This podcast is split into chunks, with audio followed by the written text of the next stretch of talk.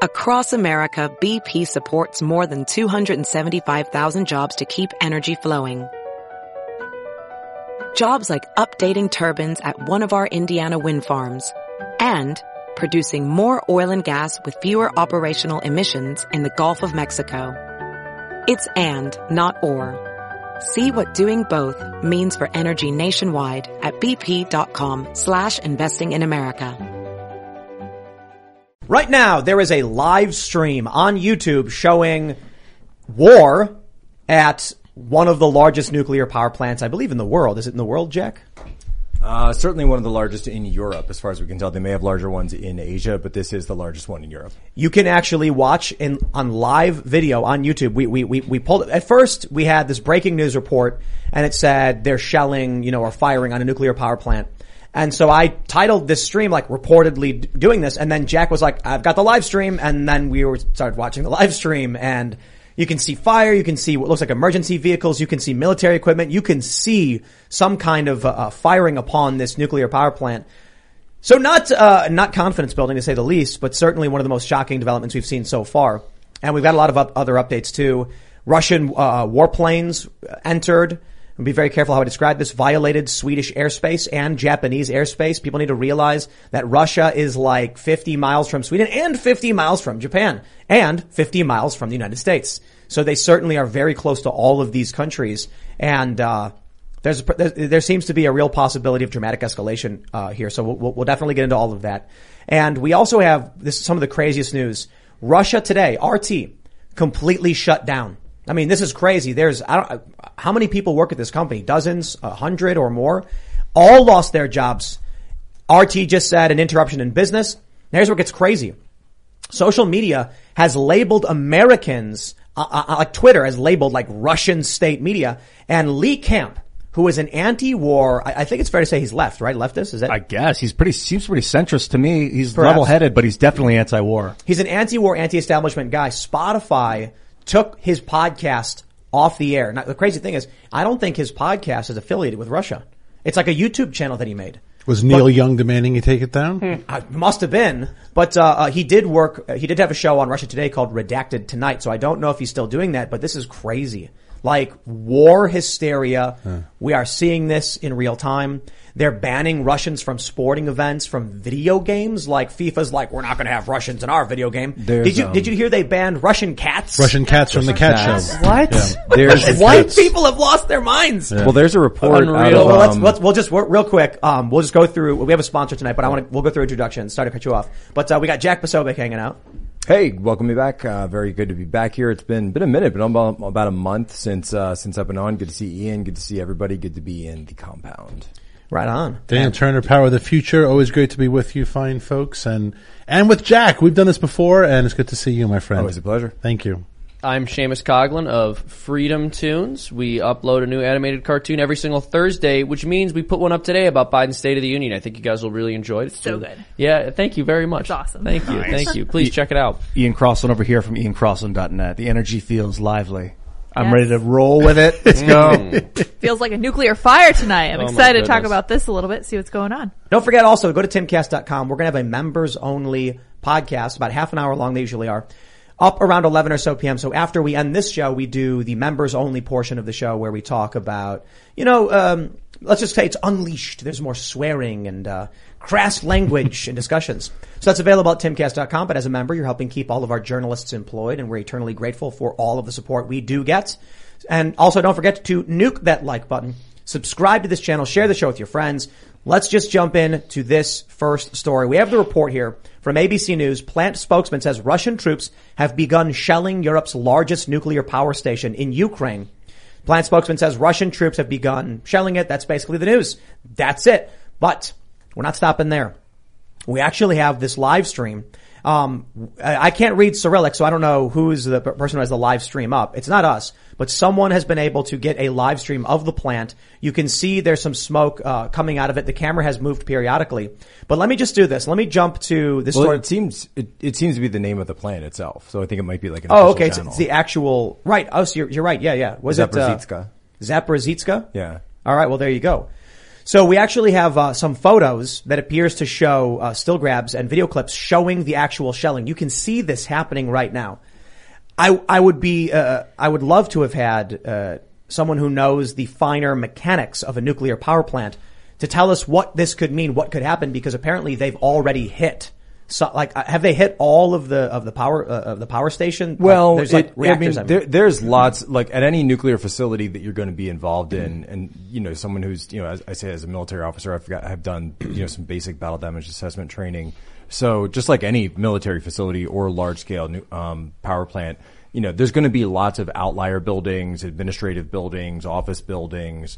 There's way more buildings around this thing than the actual nuclear reactors that have the rods in them that have the ability to melt down or anything like that. Now, that being said, it's not a good idea to have a firefight at a nuclear plant to be firing artillery and throwing grenades and all the rest of that for various, very obvious reasons. So this is this what is this? We have this image here. Zaporizhzhia, is that what it is? Am I saying that wrong? Well, it looks like in the English they're saying Zaporizhzhia, but in the Cyrillic there was a K. So that was throwing me off. But there's like it's like Zaporizhzhia. Zaporizhzhia. But this is just north of Melitopol, and that's just north of Crimea, near the Sea of Azov. And so it's on the Dnieper River. So every nuclear plant needs a water source, right? Right. This is your basic nuclear power value proposition. So it's the same reason, by the way, why a lot of U.S. Navy ships, as all U.S. carriers and all U.S. submarines are nuclear powered, because obviously they have a very access to water, plentiful access to water. I was going to say though, Russia has attempted, and it's, you know, kind of on again, off again, to make a nuclear powered cruiser. So actually, with the capability of essentially being able to fire cruise missiles as this massive nuclear-powered platform, which even the U.S. doesn't do. So what are we doing here? What's this? Is this just a shocking moment? It's a flash in the pan, and maybe nothing bad will happen, or it seems this is part of Russia's strategy, right? They are trying to take over all the strategic key points of Ukraine, and what they're trying to do really is cut the entire country of Ukraine in half using that Dnieper River as their essential boundary. So either they're coming down on the north towards Kiev, they're coming up from the south through, starting obviously in Crimea, which they had already annexed in 2014, coming up north. They already took the city of Kherson. So the next logical move for any military procession in this was that you would continue up the river. Did you see that map from Lukashenko, Belarus, showing the attack into Moldova though? Right. Yeah. What do you think about that? I mean, that could be a lot of things. Now, we already know that Russia does have some troops in that separatist region of Transnistria, so it could have been a reference to that. I mean, the quality of the map was hard to kind of really make out if there was any writing on it or anything like that. And obviously, everybody knows that, you know, I live with I have a live-in translator when it comes to this part of the world. My wife, being Belarusian, and so we weren't able. So I asked her if she could see anything on there, and she said I couldn't really see anything. But I remember the night that this all started. We were down in CPAC and we were staying at this place, had like crappy hotel Wi-Fi, nice hotel, but crappy Wi-Fi down in Orlando. And Putin's up giving his speech and she's like translating it in real time. And then I'm tweeting it out. And then Zelensky's coming up giving his response. And people are all like, you know, how's Posobiec getting this stuff so fast? I'm like, I have a translator sitting next to me. Yeah. That's always the most difficult things. I've seen a lot of videos of Putin's statements and I don't know that someone's translated it properly. You know, do you trust a random person on the internet just posting quotes? You know what I mean? There was a funny moment of that. I remember welcome to the fog of war. Yeah, that's right. Funny moment of that in 2007 with Condi Rice when she was meeting with Medvedev. Remember, and she kicked the translator out of the room because she speaks Russian, and she said, "You're not she accused the Russian translator of purposely, or the American translator of like either not purposely, but she accused the American translator of botching the translation to a point that it was distracting her, and so she asked the translator to leave. How many times does that happen? That's pretty badass, Condi. I mean, if that happened, that's an example. How many times do you think this is happening today, like over and over and over again? Yeah. Already there, we were talking about mistranslations in like Islam and that the word power and force also mean God in Arabic. Yeah. And like, come on, talk about a mistranslation. And you listen to the MSNBC translation of the State of the Union? Yeah, I was going to say, they don't even translate Biden properly. Just an update on as what we're seeing. And the stream is freezing now. So, I mean, we might be losing, our ability to see what's going on at this power plant. But Ukraine's energy ministry And again, fog of war, grain of salt, all the normal, you know, couching statements and corollaries that we have to say. But Ukraine's energy ministry is now claiming that firefighters have been fired at by Russian troops while trying to put out the fire. Because they're going directly into an active combat situation. It's possible. It's entirely possible. Yeah, if you're a firefighter and there's conflict, they don't know who you are. They might fire upon you. Mm. But I'm really not a fan of these comic book villainy claims that come out from the West, and to be honest, even from, you know, Russia. Oh, we don't want Ukraine to get nukes or whatever, or we're trying to denazify Putin, saying, you know, we're gonna have an Antifa thing or whatever. That's ridiculous. But the idea, you know, that we're hearing the absolute comic book villainy of both sides from both sides. Mm. The propaganda is the Russians are evil, and they got these videos of Russian POWs crying and saying, like, I didn't know they were gonna make me kill women and children or whatever. And I'm like, dude, don't parade around POWs to me, because I don't trust them when they say that, right? Mm. You've captured them. Their lives are at risk. The Ukrainian Special Forces Command said, we're not going to take prisoners anymore. And a lot of people were like, well, that's an admission of a war crime. They were like, no more capture. If we do, we're going to slaughter. I think, what did they say, slaughter like pigs or something? Yeah, but that actually, I did see some people pushing back on that. And as we were just saying, that may have been kind of a translation thing where the connotation may have been more like, we're going to kill you in battle, so you won't be alive for us to take prisoner. Right, as opposed to we're not going to allow you to surrender. No, they tweeted in English something and then deleted it. Yeah, there was like a tweet. I think that was either Kiev Independent or Kiev Post that was was covering what was said, but they may have been going off of the mistranslation. Right. But again, I mean, so here's what I keep saying throughout all of this, right? And the one thing I've instituted with all my team is saying we're on a 24-hour, you know, rule with all this stuff. Because how many stories have come out since the beginning of this conflict? I think 1 week. I think we're at the 1 week mark today, right? That within 24 hours have been completely debunked, right? This shelling or this pilot, Ghost of Kiev, or Snake Island, right? It sounds like a Hollywood script, right? It sounds like a Marvel movie. Yeah, you're like a movie script, and you're at first, you know, oh my gosh, this is I can't believe it. And then it turns out, no, I can't believe it. You actually can't believe it, right? Yeah. So keep in mind that, you know, you're seeing these situations and it's meant to emotionally affect you and emotionally hook you. And the Western media, by the way, has been leaps and bounds beyond anything Russia has put out in terms of their information operations here. So kind of one little corollary I threw out there was, you know, this sort of debunks all of Russiagate, right? Because it wasn't the predicate for Russiagate the idea that the Russians were these masters at information warfare. They dominated the global information environment. Yep. And then it turns out that, okay, well, here's Russia in an actual shooting war, which they would really need to have their best info ops up.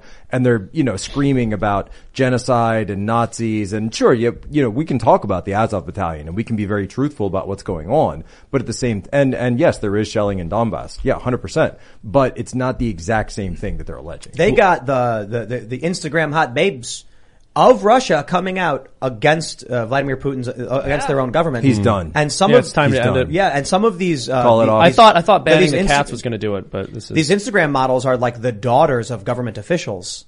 See, the thing is, this is the power of influence war. The US controls Instagram. These young women make money off Instagram and feel social acceptance from likes. When that's threatened to be taken away from them, they immediately come out and say, no, I support the other country. That is scary. Like our corporations do when every time does. Yeah. Exactly. Absolutely. It's terrifying when TikTok, controlled by China, is operating here for the exact same reason.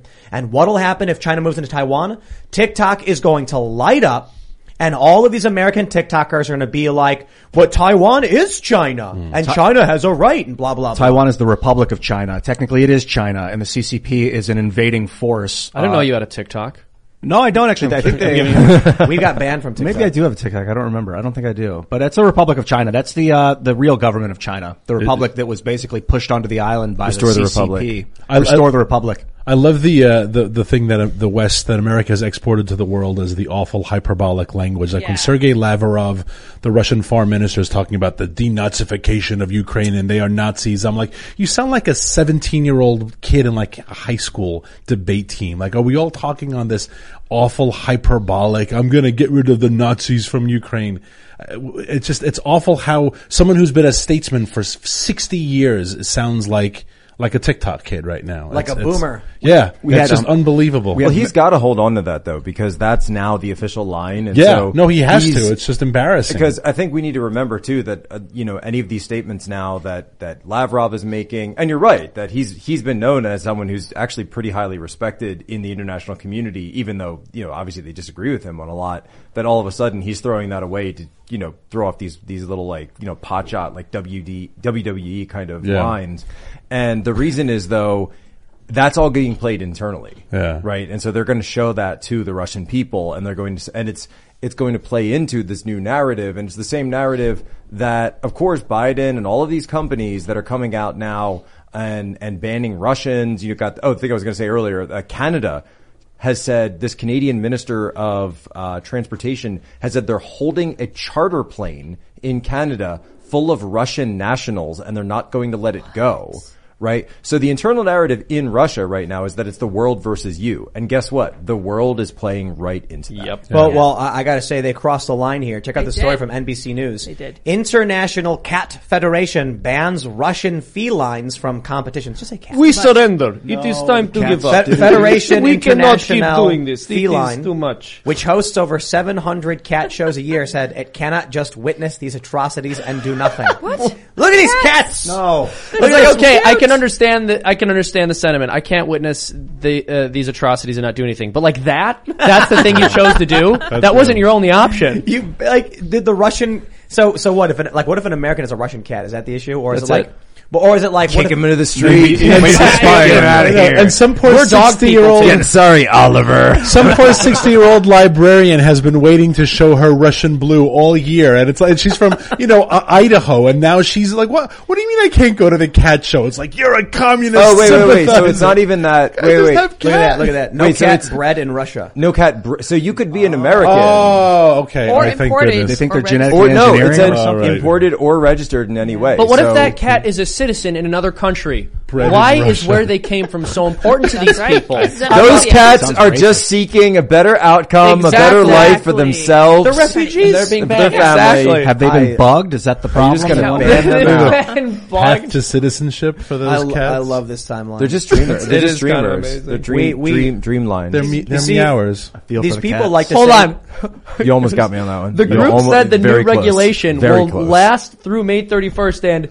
will be reviewed as and when necessary. Like, is any of this necessary? Yeah. I don't understand. To preserve democracy? So, like, it's this is war hysteria. Yeah. This is the same thing as the mass formation psychosis we heard about during COVID. Yeah. This is people being like, Russia, I need to put a Ukrainian flag in my Twitter account and ban the cats. Oh my goodness. There's another sentence here I really have to read. On top of that, our Ukrainian fellow feline fanciers are desperately trying to take care of their cats and other animals in these trying circumstances. There are far greater concerns there. Far greater concerns. And say like, and we're going to retaliate by banning Russian cats? Yeah, look, it's like, wait. Feline fanciers? Stop. Shh. Wait. The announcement is the latest blow to Russia, which has been hit with sanctions by a number of countries. They're reeling. What if you own a Russian cat? Dude, after this, Vladimir Putin is sitting in his chair stroking his cat, and he's like, "That's right." He was like, "No, yet." What do you mean she cannot compete? He looks at his shelf and he's got all of his awards from the cat show. Mayakoshka. I am a feline fancier. There was great alliteration in that sentence. Yeah, I got it. Mayakoshka. A lot of alliteration. Did you find out if you have a Russian cat? If it was bred in Russia. And they're going to come take it? No. Wait, bred in Russia or born in Russia? Bred or... Bred or imported. Because, the cat could have been bred there, but then could have given birth in another country.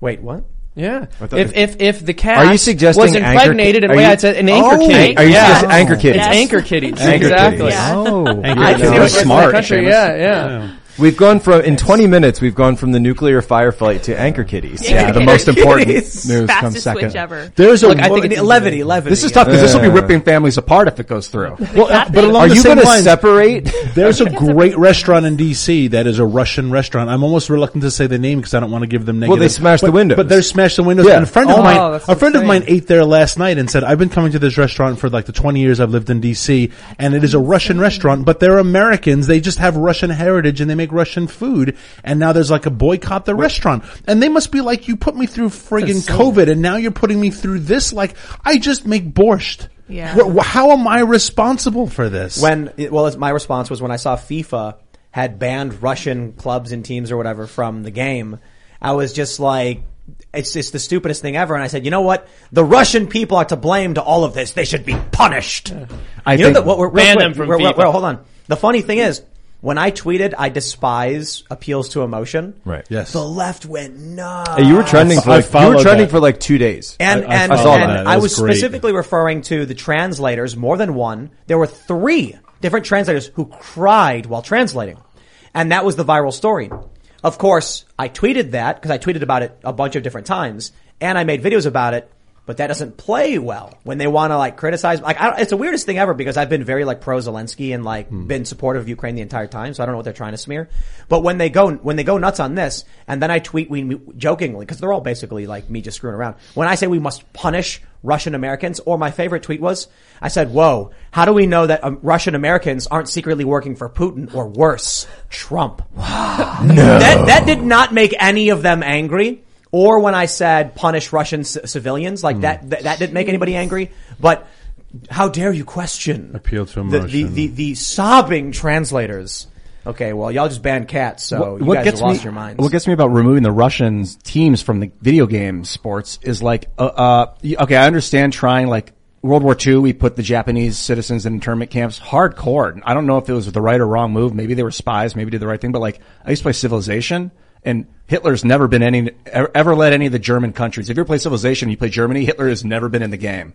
They've eradicated the memory of that man from the video game. Still, 80 years later, they're still eradicating the memory. So like, yeah, the Russian teams are gone from sports this year. What if in 80 years there's still like pretending Russia never existed?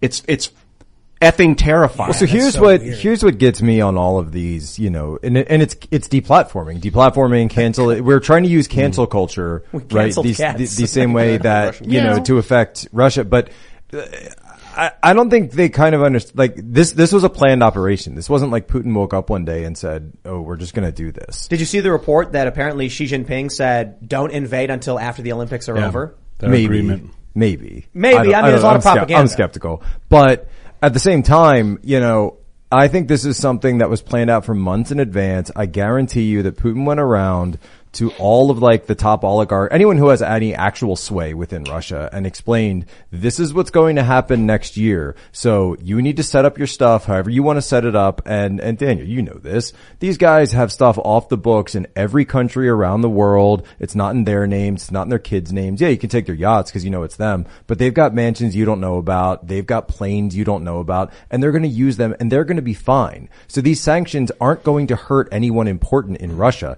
You're going to hurt the regular people. Yeah. You're going to hurt the disabled athletes that want to go to the Paralympics. You're going to go after the oncology researchers that are trying to help people with cancer in Russia, right? You're going to hurt all of those regular people behind the scenes. That's number one. And number two is you're going to turn all of them not against Putin. They're going to be against you because you put the sanctions on. What would you, if you had been the president when this happened last week, what would have been an adequate response? Well, I mean, at the same time, you have to go back and say, you know, we responded to escalation with more escalation, right? So we've been ratcheting up things as they've been ratcheting up things. And so from the start, you should have not been doing that. That's always the wrong move, obviously. I think, you know, we needed Biden to have, because we knew the invasion was coming. Biden should have had a conversation with Putin a long time ago, and he did. And he should have said, if you hit Ukraine, I will hit Moscow. Oh, I'm sorry, Joe Biden. He should have been like, come on, man. Come on. No, the joke is, if you go get those Iranians. Donald Trump reportedly told Putin, if you try to take Ukraine, I will hit Moscow. Yeah. He said all those beautiful golden turrets will be destroyed. Yep. Do you remember? My favorite though is he told Xi the same thing. If you go after Taiwan, I'll hit Beijing. Yeah. And the story was that both Xi and Putin were like kind of shocked that someone would tell them, I will kill millions of civilians if you take if you engage in regional conflict. Well, remember Trump timed the original Syria strikes for when Xi Jinping was meeting at Mar-a-Lago over dinner. And there's a story that as cake was being served, they leaned in and told Xi Jinping that the strikes were taking place. That's right. Yeah. But do you remember when Biden just met with Putin a couple months ago, he came back and he said, we talked about 7 things that I told him were off limits. I mean, right then and there, I was like, well, what if I'm number 8? Mm-hmm. So 7 things that you can't hit, 7 American assets. We went through 7 things that he can't touch. That was after the cyber attack that closed Colonial Pipeline. So right off the bat, Putin, I mean, if anything, he watched the State of the Union. He felt more emboldened. Me? I was going to say, I didn't hit any of those 7 things, so I'm good to go. And if you watch the Super Bowl halftime show, he's like, they don't deserve to live anymore. We should just invade the West completely.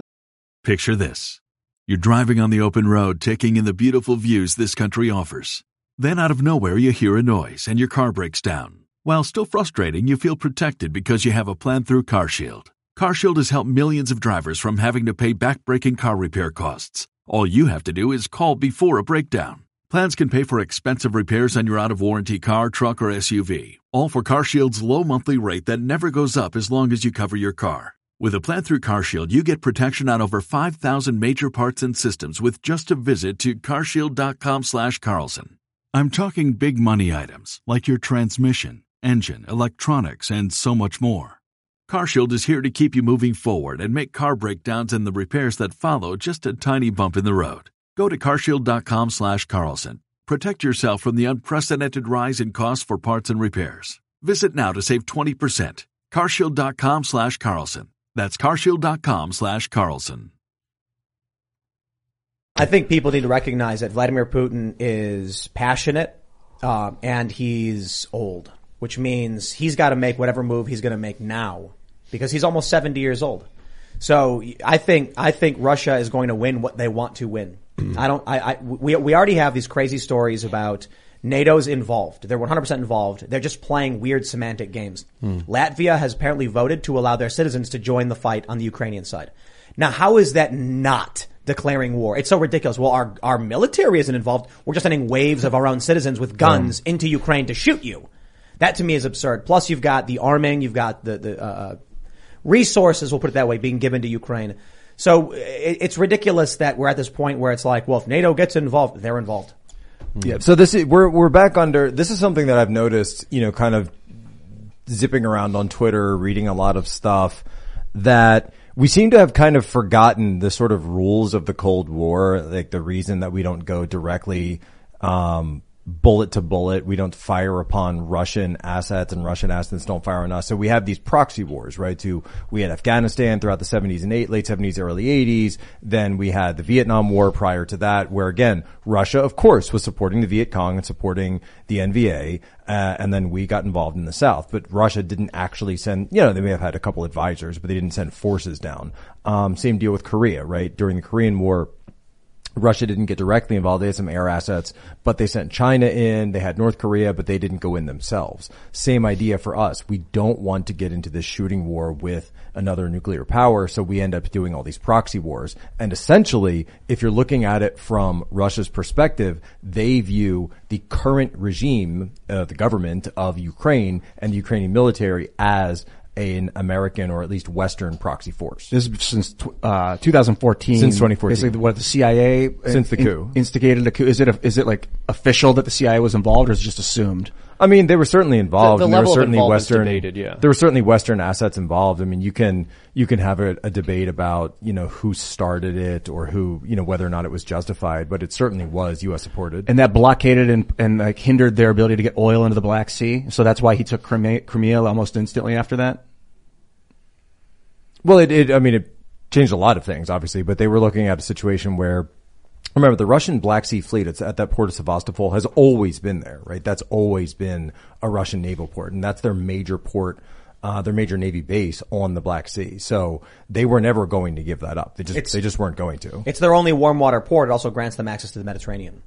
Yeah, it's key. Which causes issues with the Bosphorus in Turkey, because Turkey controls. It's Russia's already in a weakened position with that being. Yeah, with Turkey being in NATO, I mean, how do they get through the Bosphorus? Well, so I mean, that's why they're taking Ukraine, so they can go over land. If you need to get through the Bosphorus, you know, just because Turkey says no, it doesn't mean you can't get through. Yeah, I think there was a big issue with that because Russia did it. No, I think the U.S. did. Somebody was like, "We don't care," and just went. And Turkey was like, "Eh." Well, yeah, shipping routes, man. I think the Suez was also underrated. I think a big part of why the military buildup in the Middle East that the United States has been doing is to protect the Suez Canal and the shipping. 100%. But also look at, if you want to go through and actually look at what we can see, not the apocalyptic, you know, version of Greta Thunberg climate change, but the actual climate change effects, that if you look at that northern sea route that's opening up across essentially the Arctic Ocean, Russia is a clear beneficiary of all of this, because you can make it from Dalian, China to Rothenburg, Denmark in like 2/3 the time or even half the time that you would need to go through the South China Sea and then the Suez Canal. If you cut that all around, that's the reason that Russia knows that going 15 years from now, they're going to be the ones in charge of that northern sea route. I would advise anyone that's listening to the show to pull up like a map, a Google map or like some sort of map, and follow along. Yeah, because it's really cool when you type in the names of these places and you can understand geographically what's going on. Well, let's do this too. I got the story out of UPI. Russian warplanes violate Sweden's airspace. Reportedly, Sweden's Air Force dispatched JAS-39 Gripen aircraft in response to two Russian Su-27s and two Su-24s briefly entering its airspace east of Gotland Island in the Baltic Sea. We also have reports Japan says a Russian helicopter violated its airspace and scrambled fighter jets. To give you context on the sheer size of Russia, we come over here to we got Google Earth pulled up. Here's Japan, right? It's Russia right here. There's Vladivostok. And so you've got these islands. We're talking about, 50 to 100 miles away from Japan. That's Russia. If we zoom out and go all the way across Russia over to Europe, check it out. Not only do you have Moscow right here with Finland, you have Kaliningrad, which is right here. It's an oblast. And this is Gotland. So Russia is massive. On top of that, let's just go over here and point at the fact that Russia is 50 miles from the United States. So they got a lot. They're spread out very thin. It doesn't mean that they can win, but it does mean that they can reach many different people very, very quickly. And if Russia's been preparing this for some time, they can easily move troops and armaments into various regions, arguably like across, like very close to many different countries you'd expect to be on the other side of the planet, without anyone knowing, or at the very least without setting off alarm bells and pissing anybody off. It's their own country. It's Russia. So they put troops in the east and the west, and they can effectively be ready to fight on all spheres of the planet. And one of the things that Jack was just talking about when it comes to the Arctic is we've been watching the Ukraine buildup for a long time, the troop buildup on the Ukraine border for a long time. The Putin's army buildup in the Arctic has been massive. It gets very little coverage, and the ones who are the most afraid are the Norwegians, because they're not members of NATO, right? I don't believe they're even part of the EU. They're the largest oil and gas producer up there, but Russia is saying, no, this is ours. The Arctic is ours, right? And there's a reason why clearly they want the Arctic. They are building enormous and have built enormous, LNG ports along their north coast. In terms of will export LNG now directly to the world. In terms of military force, I mean, it's pretty clear that Russia does have a strong command presence when it comes to the Arctic at this point. The United States, I think, only has one icebreaker at this point, and it's always, it's kind of in, it's always stuck in the ice. It's always very good. But it's like, it's barely works very well. China has a ton of ice cutters, but of course, China does not have any actual access to the Arctic. So if this is another part of that relationship, this burgeoning relationship that we're seeing between China and Russia. If China wants access to the Arctic, they've got to go through Russia. If Russia wants their financial backstop, they need to go to China. You kick them off SWIFT, one belt, one road is right there for you. Yeah. So, but Ian, in answer to your question, if I want to curb these, excessive and obviously aggressive and insane behaviors of the Russian government, you can say, all right, we're going to try to put sanctions on Russia, but obviously they've priced that into this proposition. How we tried putting sanctions or using economic leverage on China, on the oligarchs of the CCP, on CCP leaders, going after them, going after the yuan, using anything that we can there, because obviously China and the United States do not have a strong trade relationship. We never really have. But China and the United States, oh yeah, obviously. Russia, you said China the first time. Excuse me, Russia and the United States. Russia and the United States. You think that's just because we don't have sea routes and we're not right? Because China and the United States are kind of right next to each other. I mean, I guess the Russians and the Americans do have plenty of sea connections. They just don't have much to trade. What is it? Why are they not a great trade leader? They're so massive, is what I'm at.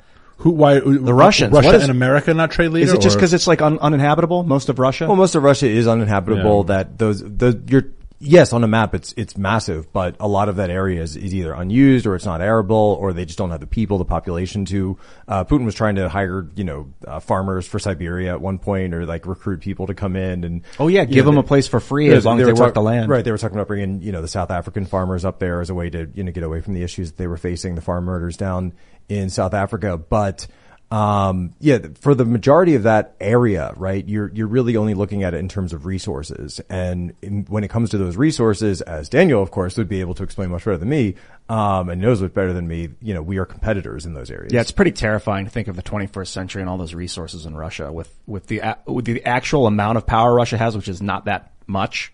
And the amount of land they have, which is very, very, very much. That's why the currency stuff doesn't hit them the way that we would expect it to, because they still have the resources. But I would disagree with saying they're not that powerful. They have like 60% of the military capability of the entirety of NATO. And it's substantial. Yeah. Oh, wow. They have different type. Yeah, they have different type. Yeah, more of power. Nukes. Absolutely. They are our largest. We are their largest customer for fertilizer, right? Around $800 million a year in fertilizer that now probably we're not going to buy. What are we going to do when we live in a rural area? You're getting ready to harvest in a couple of weeks. What are you putting on your field? You need about 100 pounds of fertilizer per acre. So if I have a 5,000-acre cornfield, do I just lose the crop? So I have to buy it from somewhere else. So what are corn prices going to do? What are wheat prices have already doubled. So what are food? So I mean, we're worried about the price at the pump, and I'm an energy guy. I'm worried about the price at the pump. I'm worried this November. I can't imagine what food prices are going to be. And you want to see violence. Wait till people are hungry. I might have misheard you. I thought you said we sell them. No, we buy from them. We buy fertilizer from them. Yeah, no, we buy from them. The same, and it's disturbing that we buy it. It's disturbing that we buy so much. Well, no, it's disturbing that it might get cut off. It's disturbing that we buy our pharmaceuticals from China, and that is what I hate about globalism. Who decided? Who's the brain trust that said let's put these things in the hands of our enemies? Let's just point out how moronic the leadership of this country has been. Outsourcing to China, then we get COVID. What does China do? They have their citizens around the world buy up PPE and ship it back to China. We don't make our own medicine.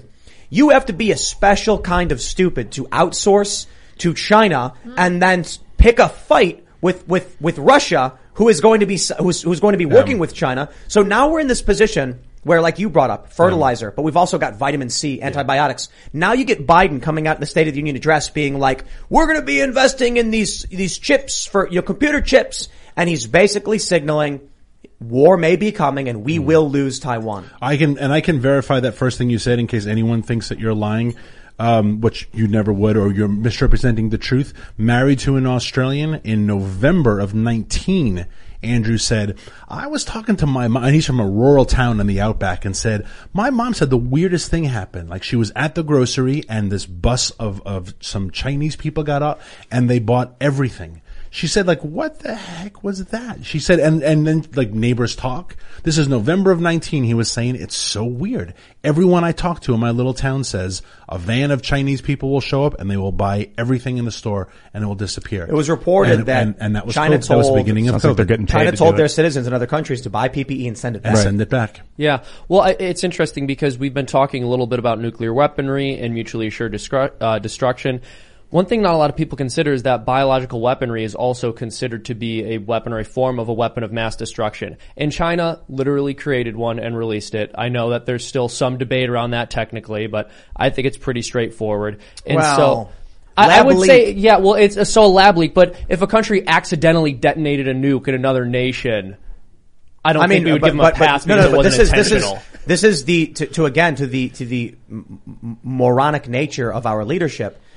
for Fauci to be working in any way with any groups that were working with China. You are working with a group that despises you. Yeah. The Chinese Communist Party does not like us. They want to displace us. They've insulted us. They outright say they want to take Taiwan. They press the South China Sea. They sink Vietnamese ships. This is not a country we should be like, let's give them more stuff. No. Let's give them more access, more resources, more authority. And it's just the sheer absurdity of the U.S.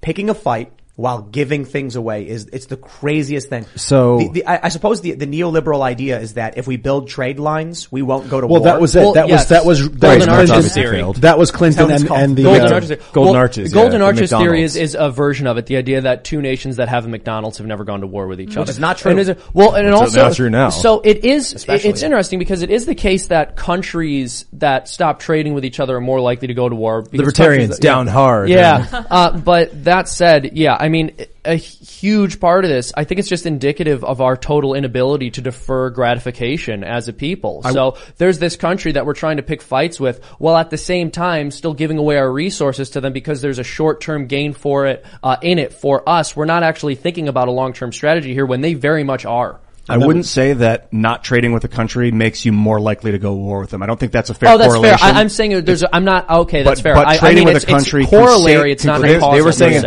it the other way around, that if you trade, it creates a disincentive to go to war. And this is what we were told in the 90s when we gave China most favored nation status under Clinton, right, that as they begin to grow and become a trading partner and as they get a taste of our world, it will open them up and it will make them more transparent. And what they did is they polluted capitalism. Better access to Halliburton and Raytheon. A very bizarre, almost Marxist idea that the way we solve people's problems is just by increasing access to resources or building wealth. And it's an issue of materialism, and so we do see it with hyper-capitalist ideologies as well. But they meld together. It's very ironic because people see like hyper-capitalism and communism as being diametrically opposed, but the reality is this idea that we can solve people's problems simply through materialism and that they will become more evolved and better people because their wealth has grown is obviously completely backwards, and we're seeing the effects of that now with China. Look at what we did in Afghanistan. We gave them all iPads, but they don't have internet. Yeah, materialism. It's like, well, there you go. Congratulations, guys. I think we need the U.S. government to heavily invest in some kind of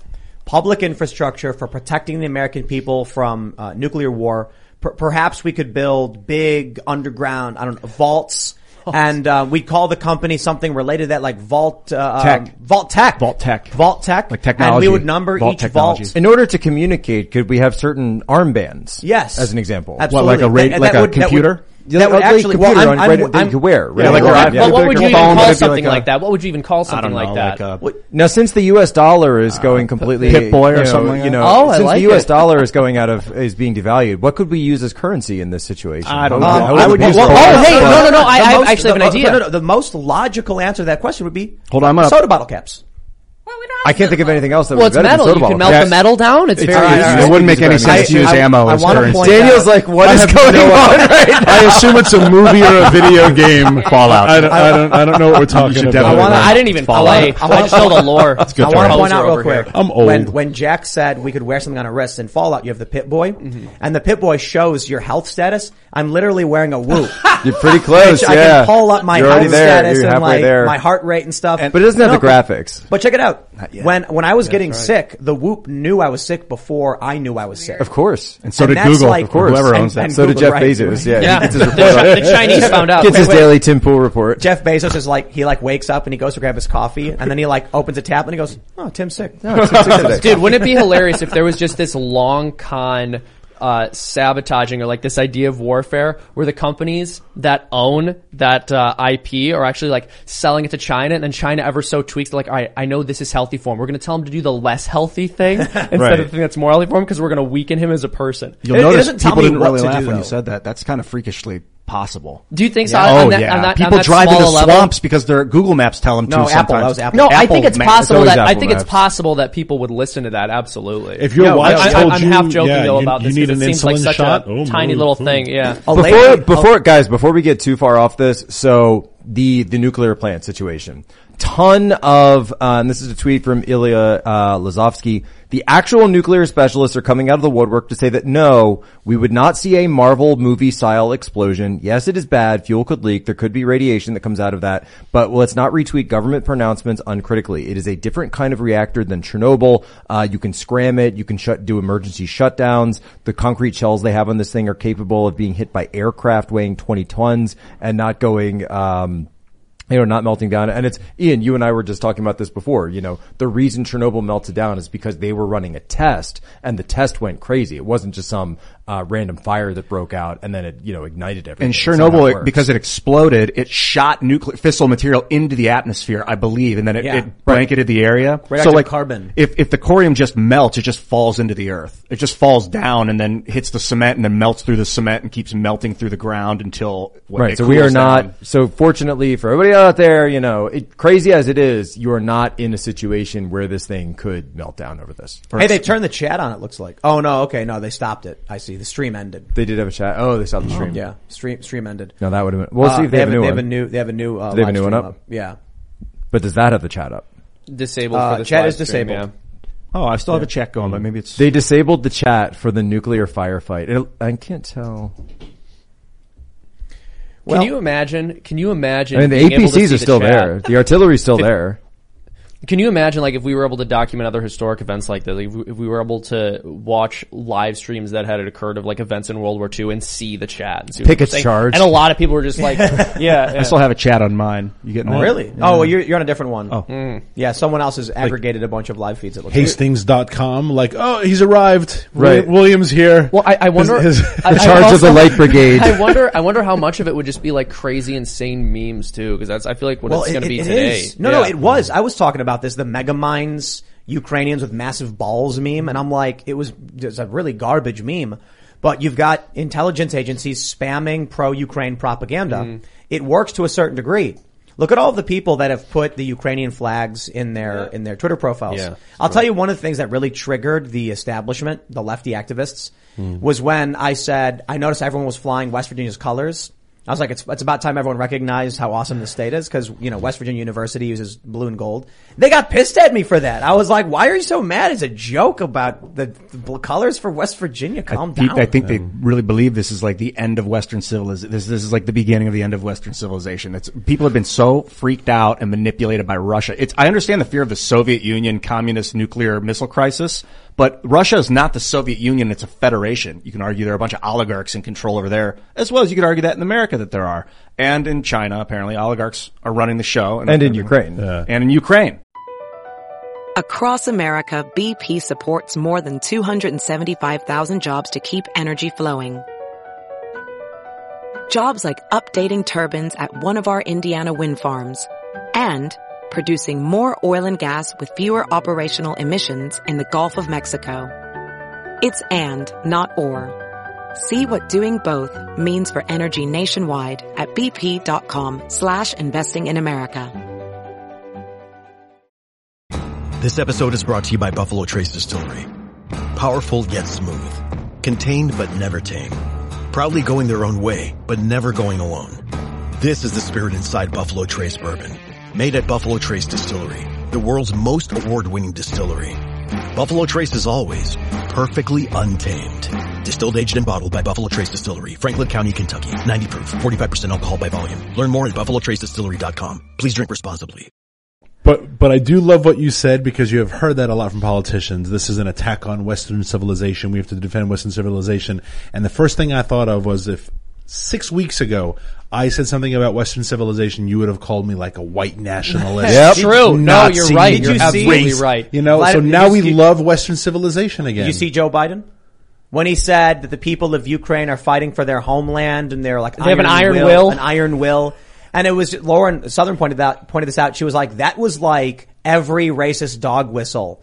That if Trump said that, they would start writing article after article saying it. So especially her argument was he was accidentally racist by their own standards. And she's right. She's right. Yeah, absolutely. They just ignored it. So you know what they're doing, by the way, with this?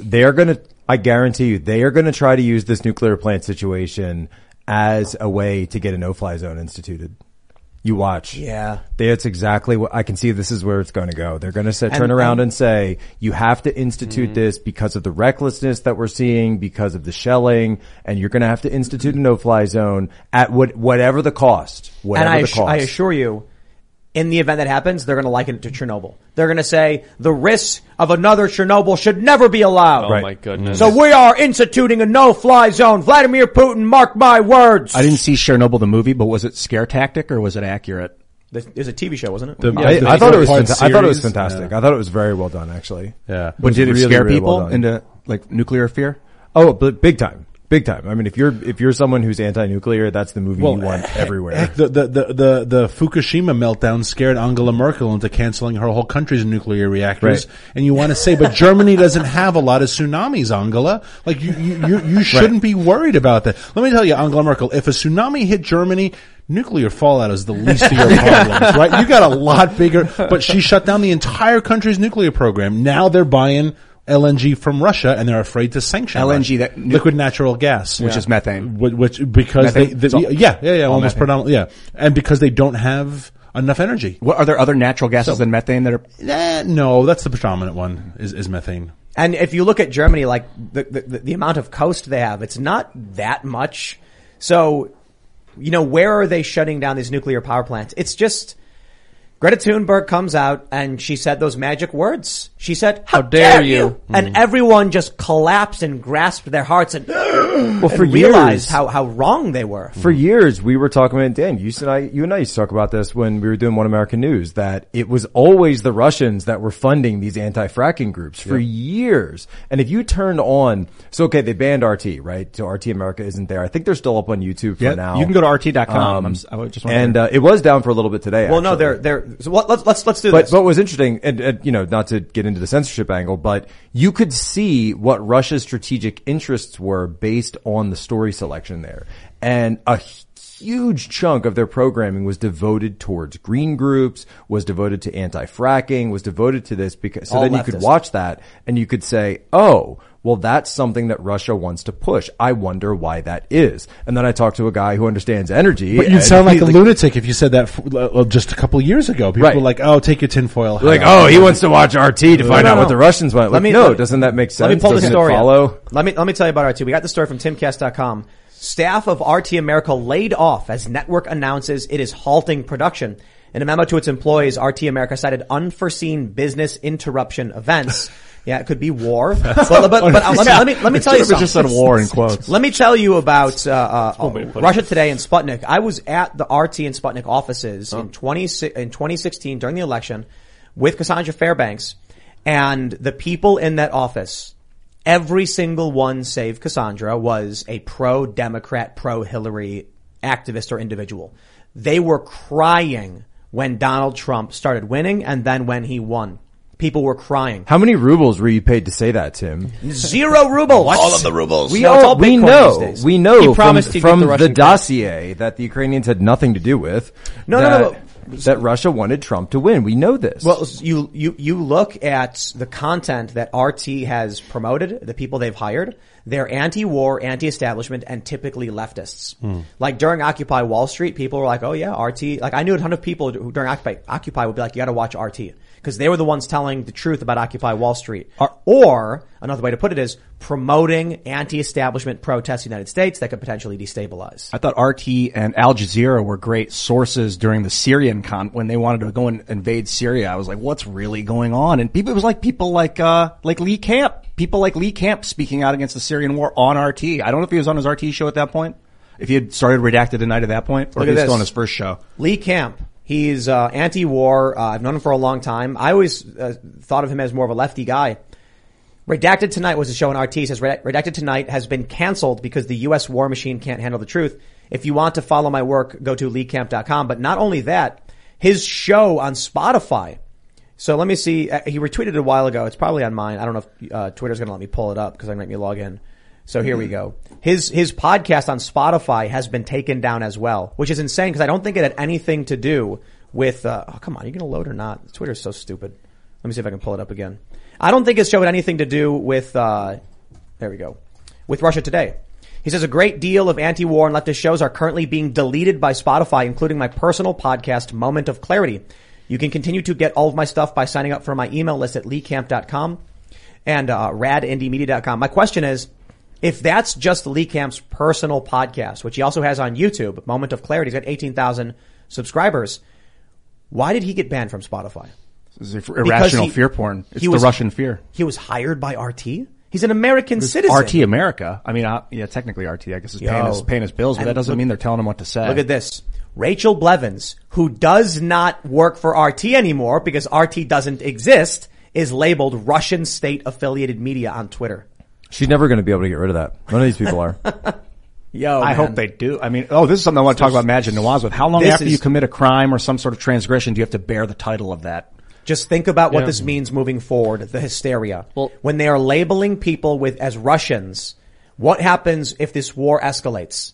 You think internment camps are out of the question? You would be wrong. No, of course not, especially if, as you said, food's going to get a lot more expensive and the establishment isn't going to say that it has anything to do with their irresponsibility in printing trillions of dollars and debasing our currency. It's because of what the Russians are doing in Ukraine. Blame them. It's their fault. And your Russian next-door neighbor, if you happen to have one, is just as culpable as anybody else, or more culpable than we are, certainly. And so, no, it's not out of the question. When food gets expensive and you have to decide who gets it, then the prisoners are not the ones. Look, they're going to scapegoat some. I'm not saying it's necessarily going to be the Russians, but they're going to scapegoat somebody for their irresponsibility. It's already started. Yeah. And it's clearly already started. They are being scapegoated. They're being scapegoated for the inflation. They're, and not just ever, like, if you're from Russia, if you're from Belarus, right? And I've talked to Belarusians, right? I've heard from Russians about this. I heard you're sleeping with a Belarusian. Oh, yeah. That's one way to put it.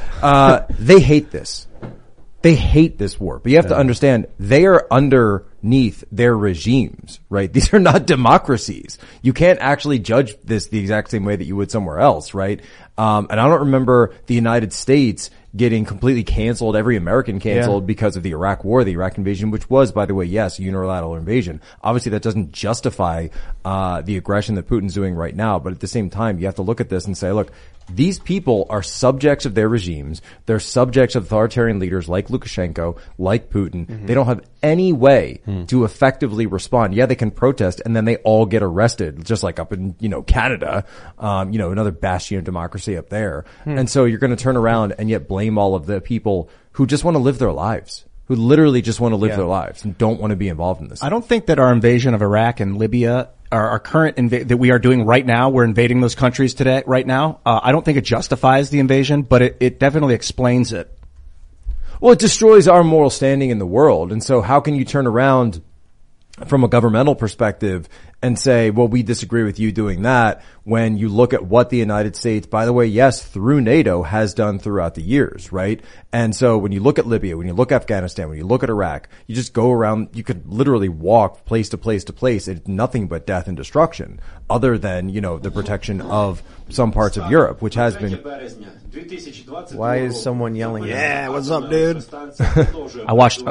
this is the live stream. Okay, this is... oh, that's the live stream. No, that's in the next video. Yeah, it's the next video. Yeah, Zapotitska. Wow. I watched a video on Uday Hussein last night because Rogan, I heard him mention, he was talking to Majid Nawaz on his show about how horrible Saddam's kids were. And I was like, oh, yeah. So Uday Hussein, it looks like he was just like daddy's little boy who Saddam beat the hell out of growing up. And then daddy was like, you can have anything you want, son, anything. Every video you find of Uday, he's tripping his balls off. It's like he just takes psychedelics. It's like he's in a – dude, and he just – abuse. I mean, the human atrocities. Okay, yeah, this is a little off topic, but America went in saying we got to stop human atrocity, and Uday was putting people in like bleeding machines. He was a psychopath. So, but still, the invasion is completely irrational. Let me pull up this tweet from Kyle Griffin. Kyle Griffin, of course, what is he? MSNBC producer says the National Association of Broadcasters has issued a statement calling on broadcasters to stop carrying Russian-sponsored programming that's affiliated with the Russian government or its agents.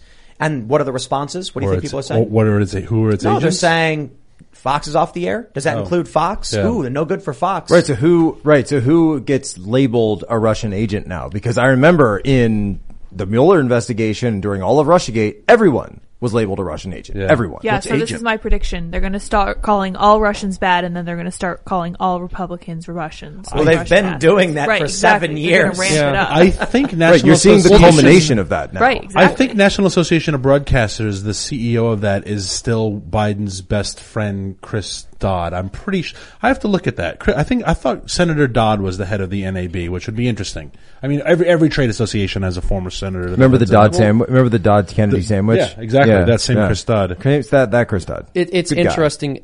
The way, I mean, we've said this before, the left constantly projects, and so that's part of why they're always accusing everyone else of being racist. They are extremely obsessed with race and ethnic identity. That's why they say things like, even if a person isn't white, when they're doing something that favors the system or the patriarchy, they are acting as a white supremacist. They're acting in the stead of whiteness. And now with all of this going on, of course, it's all Russians, even ones who have absolutely nothing to do with the conflict, even though most of them living in the country had absolutely no ability to make any decision whether or not Ukraine was going to be invaded. Xenophobes. Yeah, exactly. They're all being slapped with this label.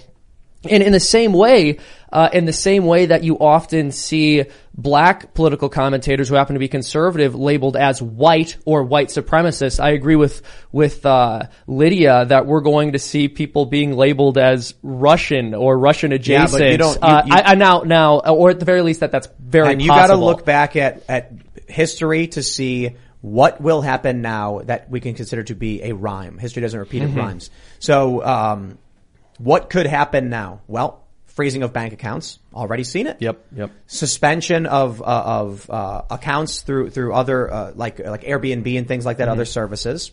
Being totally removed from social media. They have put a label on Rachel Blevins. This is creepy stuff. Maybe they'll change Russian state affiliated media. She doesn't work there anymore. Twitter should remove it immediately. Lee Camp having his personal podcast deleted for simply having worked for RT in a separate capacity. It was completely deleted off Spotify. Spotify removed it. Does he have cop backups? Oh, it's on YouTube as well. Okay. YouTube hasn't taken it down.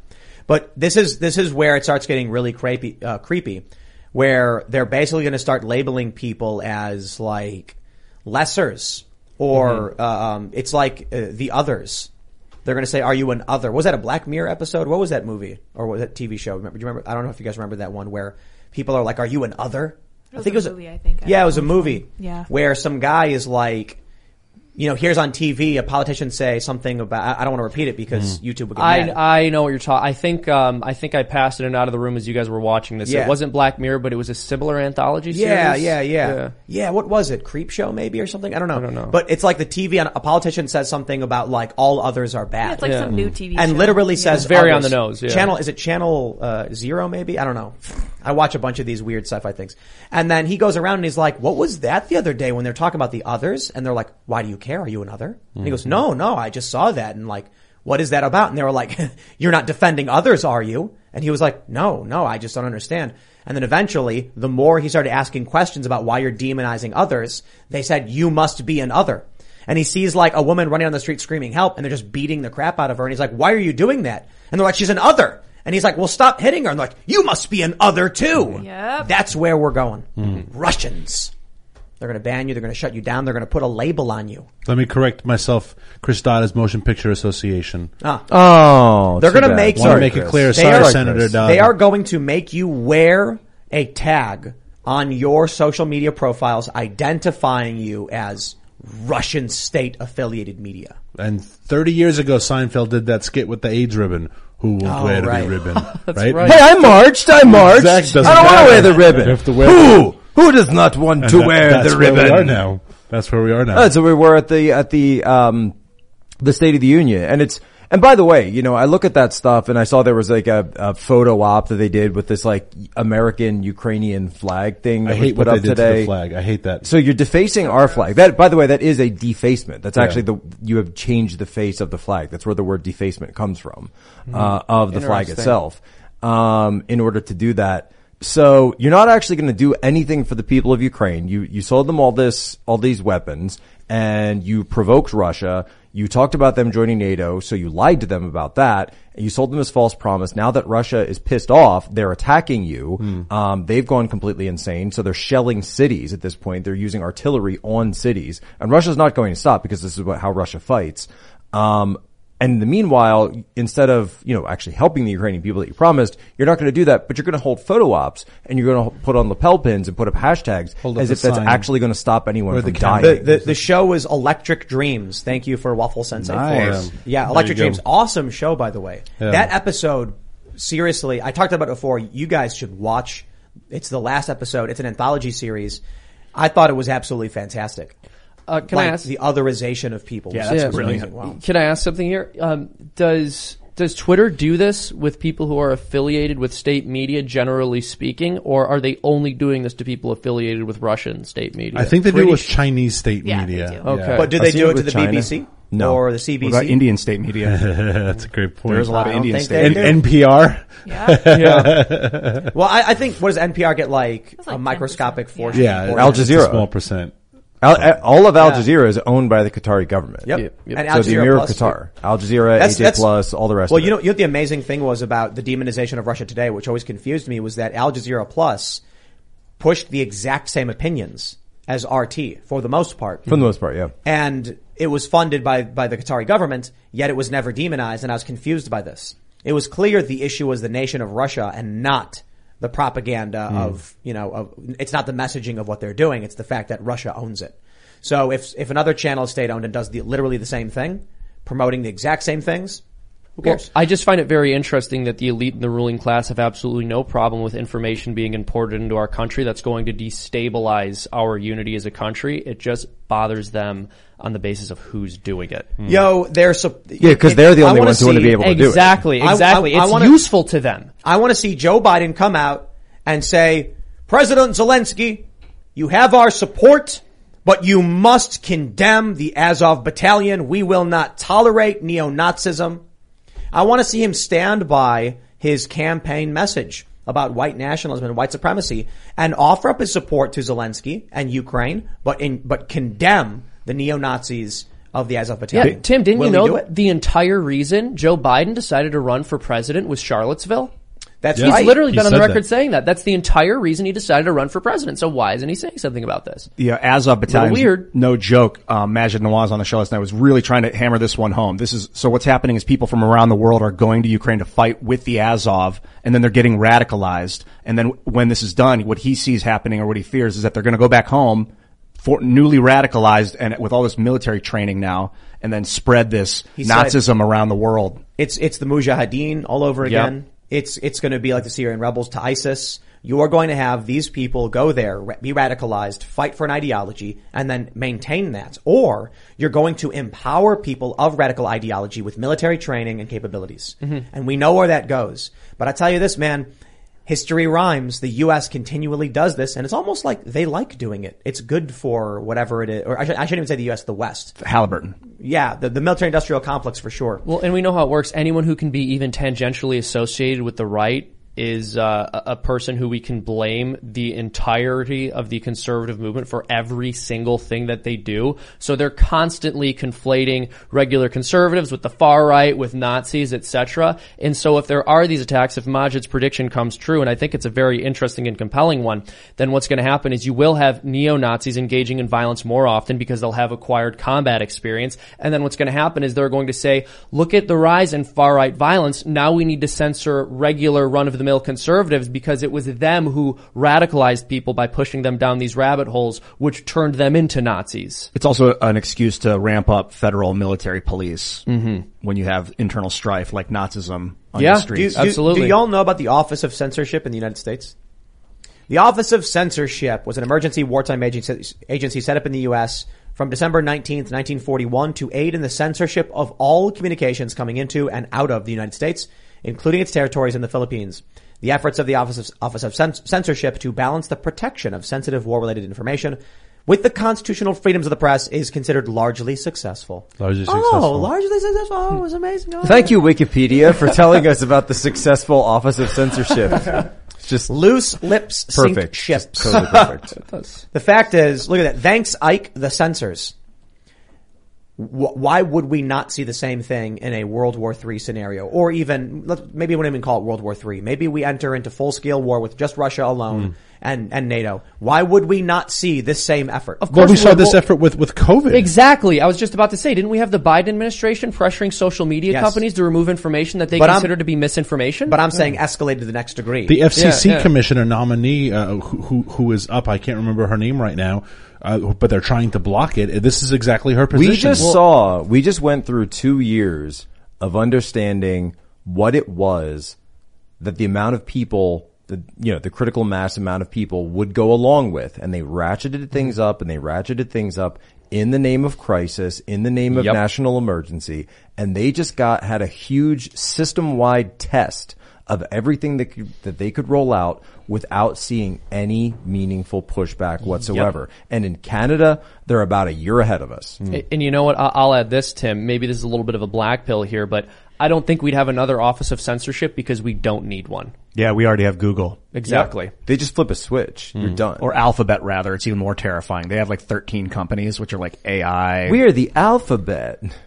Alphabet is the name of the company. It's funny because we also have the Alphabet agencies. Yeah. Yeah, right. It's not a coincidence. Mm. Yeah. Well, they were probably we're kind of like one of those Alphabet companies. And they're like, yeah, we are Alphabet. We'll just call ourselves Alphabet. There, at some point, I wonder if Google was, doing all this really great work and they were like, don't be evil, guys.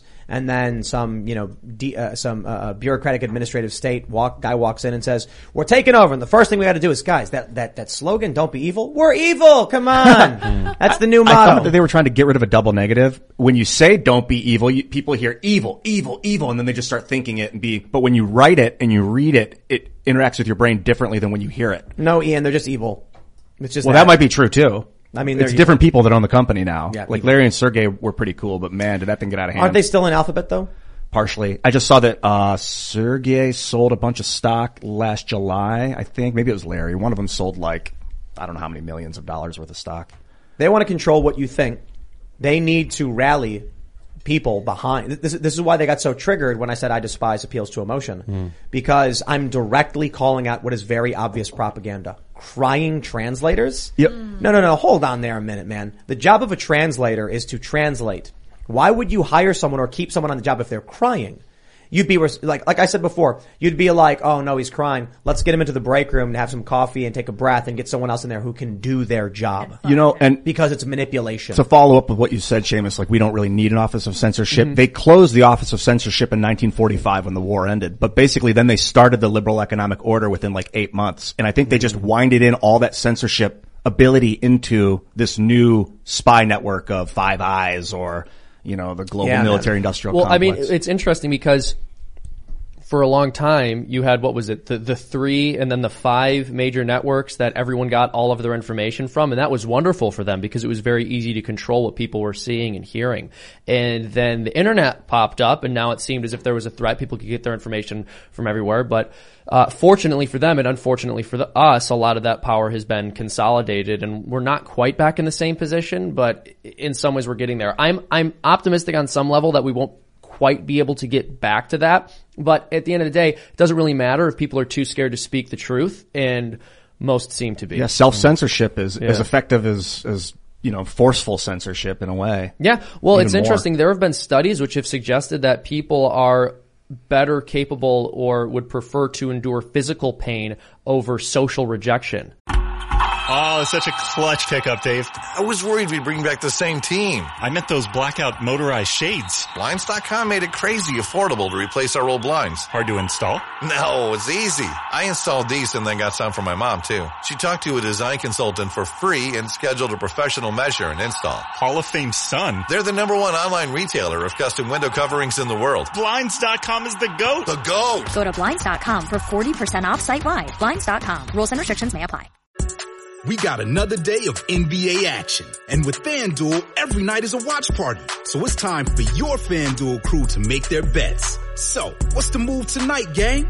You know that new customers who bet $5 get $200 back in bonus bets if you win. Woohoo! We're heating up, fam. Bet all the stars with all your friends and make every moment more. Only on FanDuel. New customers bet $5, get $200 back in bonus bets if you win. Make every moment more with FanDuel. It goes down in the field. go down in the field. 21 plus and present in Virginia. First online real money wager only. $10 first deposit required. Bonus issued is non-withdrawable bonus vest that expires 7 days after receipt. See full terms at fanduel.com/sportsbook. Gambling problem? Call 1-800-GAMBLER. Wow. Yeah.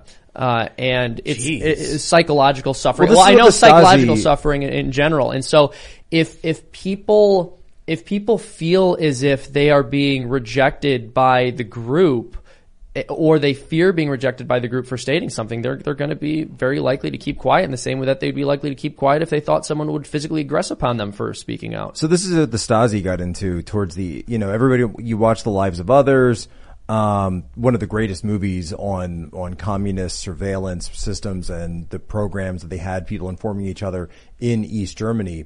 So that was the 1960s. By the 1970s, 1980s, the Stasi wasn't running these massive surveillance programs anymore, and they weren't running these massive incarceration programs the way they do depicted in that film.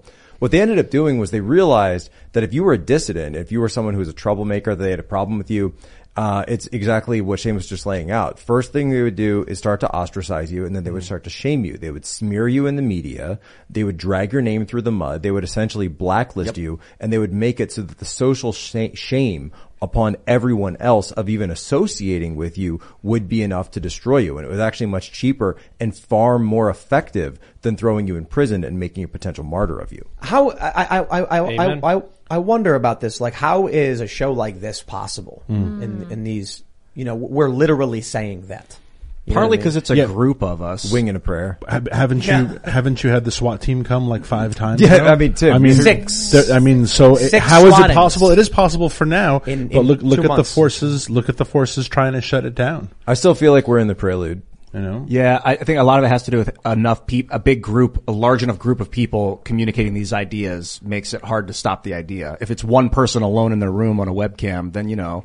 Yeah. Get swatted. You know, like, and that's why when I see censorship, you know, I do speak out against it, even if it's something I don't particularly agree with or don't particularly like or support. You know, the idea that one person or one entity just has this ability to blanket wipe out all communications, right? That's actually a much bigger issue than some idiot on a podcast that I don't listen to. Yeah, the vulnerability of our system isn't talked about enough. From comet strikes to floods to earthquakes to volcanic super eruptions to just a power outage from a solar flare or like a. Well, you're seeing these, for example, you're seeing these stories that so Google and Apple Pay are shut down in Russia. And so suddenly, because they went cashless, now people are saying, wait, how do I get on the subway? How do I pay for things in stores? How do I do this? Yeah. And so we've outsourced all, you know, if you're signed up for all these things, now you're outsourcing your very ability to function in society to Silicon Valley. So that gives them that. I mean, we're talking about sovereign power that you're giving. We can artificial never go cashless. We can never go cashless. We can never go. I mean, that has to be within our DNA as like a fight to the death. We can never be a cashless society. Agree. So you think we need some sort of federal power that deigns that currency valuable? I think you need a physical, even not necessarily cash, but I think we have to have a system that you can have a physical commodity that I can hide under my bed. Because if Jack doesn't like me and he's able to call the guys who are on Apple Pay and say, shut down his account, if I can't go to the grocery store, if I can't buy things, if my credit, quote unquote, is stuck in my phone, and my phone is useless because Jack doesn't like me, then I am a powerless. I have no agency left. You're lucky. I like you. You're lucky. I want to add a caveat to something I said earlier. I wanted to pull up information about what I referenced. What I was referencing, it's not a study about social rejection versus physical pain. There's two articles I'm looking at here, but basically the idea is that they have shown that we process social pain in the same part of the brain that we process physical pain with. Wow. And there's also a very interesting perspective from psychology and psychologists. I'm not sure if it's the consensus or not, but basically that emotional pain is in many ways worse than physical pain because it can be triggered by memories in a way that physical pain cannot. So, for example, I can remember something from the past that hurt me or was difficult for me, and the emotional trauma of that can sort of return, whereas if I remember a physical injury, I'm not going to literally feel that physical pain in quite the same way. Wow. Yeah emotional pain can make you like adopt a posture, which can then bring on a certain sort of tension leading to injury. Unless you dream it. Have you ever had a dream where you have physical pain and you wake up and like something hurts? Something all the time. Yeah. Interesting. Yeah, all the time. If you're ever in a dream and you want to get out, close your eyes really tight till they hurt, and then when you open them, you'll be awake. The pain I found an account that has some backstory on how this nuclear power plant situation started. So apparently they're saying that, and again, caveat, right? Fog of war, grain of salt, blah, blah, blah. That they're saying that the Russians rolled up and demanded that the power plant surrender and that the defenders of the plant surrender. They said, we have overwhelming force. You should surrender. You should stand down so that we can take over this plant and do so peacefully. The defenders refused, and that's when the firefight started. Wow. So those were Russian soldiers on the ground. It was Russian soldiers on the ground, and it looked like they were defenders. And if you look at that clip that a few people have pulled out of that live stream, it looks like you can actually see tracer fire rounds being fired from the roof at the Russian artillery. Okay. And then, was there incoming artillery? Well, the artillery's on the ground. Right next to the power plant? Yes. Oh, are they firing that artillery at the power plant across the street? Well, at the defenders. Wow, that close range? Yes. Wow. That's insane. Yeah, that's what you're seeing in the video. Okay. I thought stuff was coming from out. And then I thought I saw missiles flying outward from there, but that wasn't what I was thinking. No, those are just shells. Okay. Yeah, no.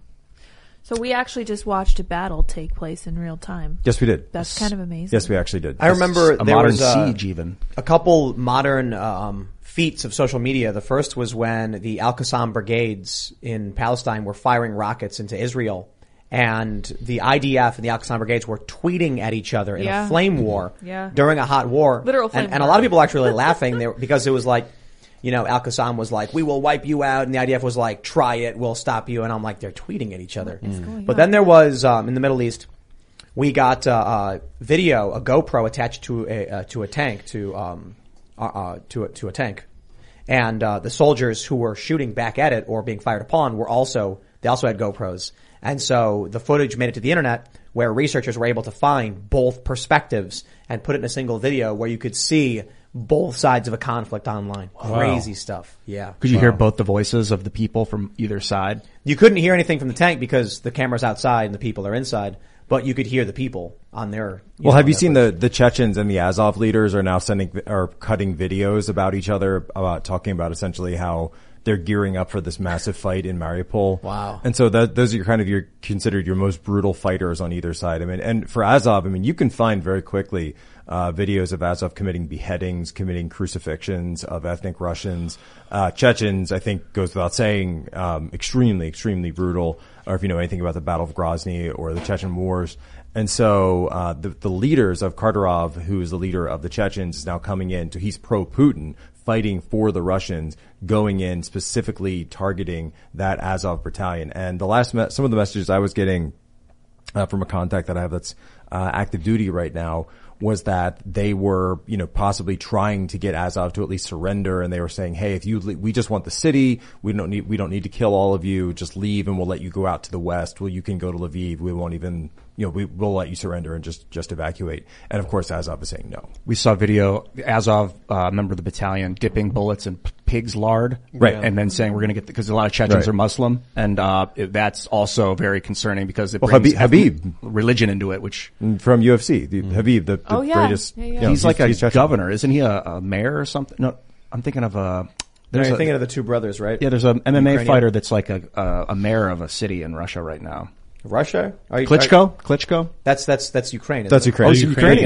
No, that's and they're boxers. Completely. Oh, yeah. I got a third right. Thanks. Right. No, they're fighters of some sort. And they're somewhere. So I remember him being a. You should write speeches monster. For Joe Biden. Yes. Call me Joe. These are the facts. Yeah. Jamie, look at the brave Iranian people. Yeah, that was hilarious. The Iranian people. It's still ringing them. By the way, I noticed you guys mentioned and called it a State of the Union. I can't, in good faith. It's a campaign speech. Yeah. At the end, he did say the State of the Union was strong, and it's strong because the people are strong. Strong. Technically, you could argue it was a State of the Union because at the very end, nobody's even questioning why Putin is doing this now. Have you noticed that? Yeah.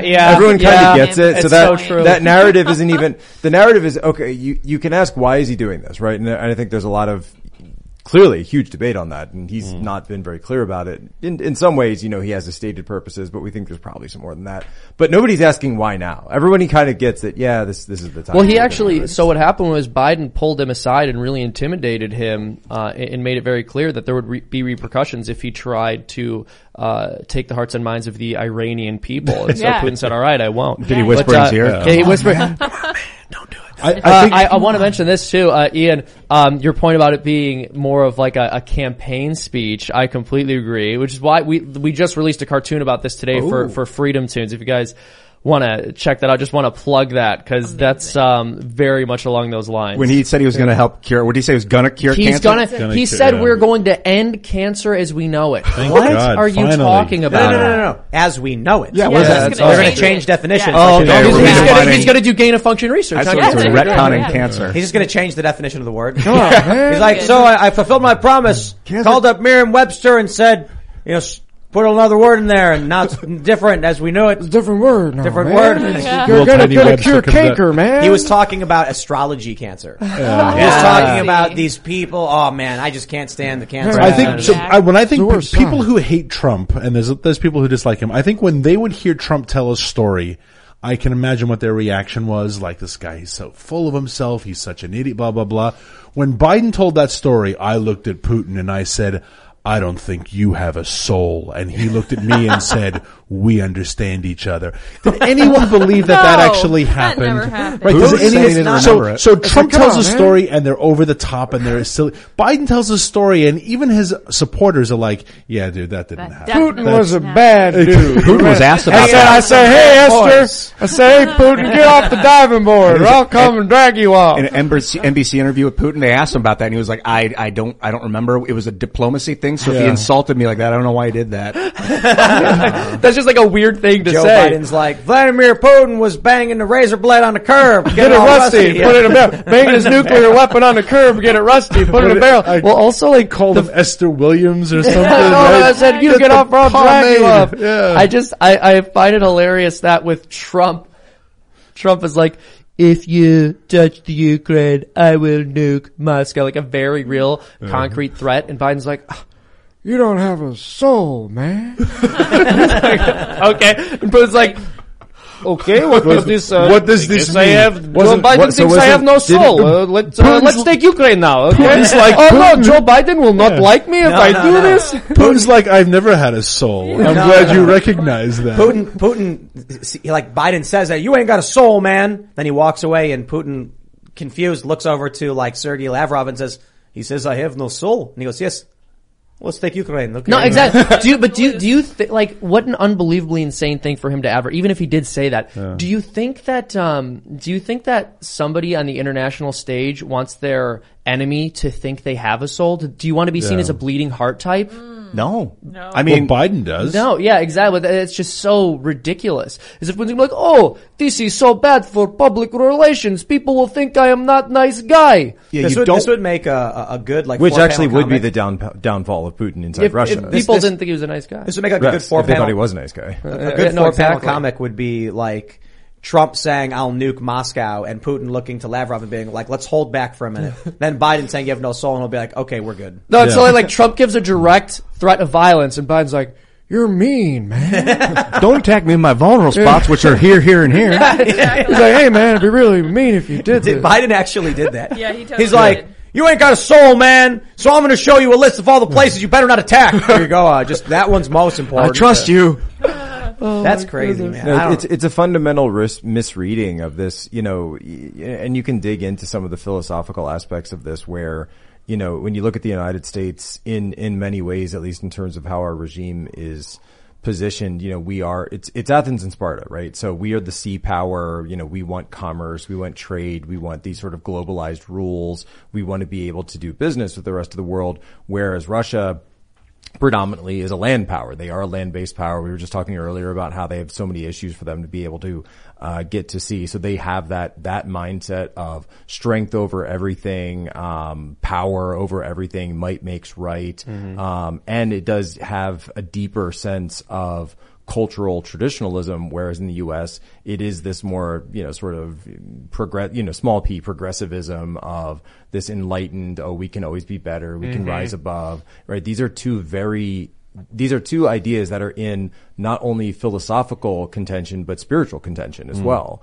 And I think if we fail to understand that, we are completely misreading the situation. Not only, and Bill Roggio had a great article about how we've completely misread Russia's strategy in the war. I think that's obvious at this point, right? Russia isn't losing just because they didn't take Kiev in the first 24 hours. But I think we completely misread the way Russian leaders are even the way that they think. So if you can't understand how or appreciate how your adversary thinks, how can you ever attempt to get ahead of their decision cycle, get inside their OODA loops, or even predict their future moves? It's so true. Lauren Southern made a great point about this yesterday when referring to China, or 2 days ago. We have no idea how the Chinese think, but they know exactly how we think, because they go to the UN and say the United States of America is racist and they don't care about black lives. I would advise we know China doesn't care about minorities. China, in order to sell the new Star Wars film in China, they had to reduce the size of a black actor on the poster. Yep. They don't care. I get messages from time to time from Chinese citizens that are like, CCP is not China.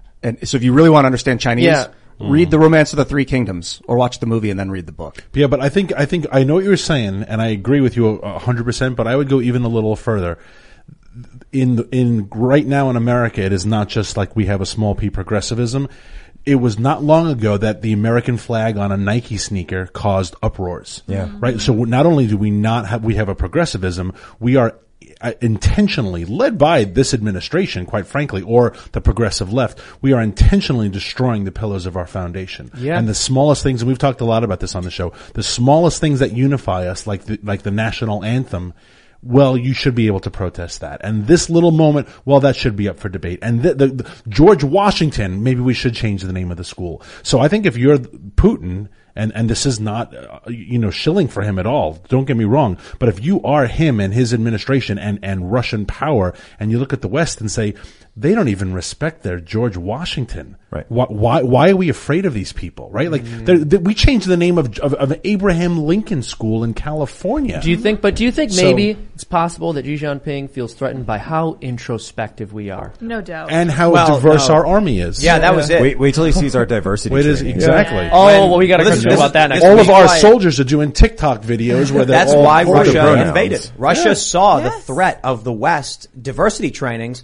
And he was sweating bullets, and he was like, "We have to invade now before it's too late." Yeah. Once they all learn about diversity, inclusivity, and equity, we're done. Now, what you're seeing is, so we've become quite decadent in this sort of 30 years since the fall of the Soviet Union. This idea of Fukuyama's, end of history, and everyone's going to adopt. So instead of thinking that our values were Western or that they were derived from the Bible, that they're, Greco-Roman legal practice, European law, etc., principles, Enlightenment, all of that. No. We decided that these were universal principles and that we could go on these nation-building projects around the world and that we could impose our way of thinking on everyone because our way of thinking was natural and we don't even need all this history, as you're describing, to back it up that we've advanced from or that we developed from. No. These are just the universe of values, and our job now is to proselytize the world and evangelicize them to our way of thinking. So the first place, of course, that we're going to try that is Afghanistan, right? Because, we're going to turn, Kandahar into California.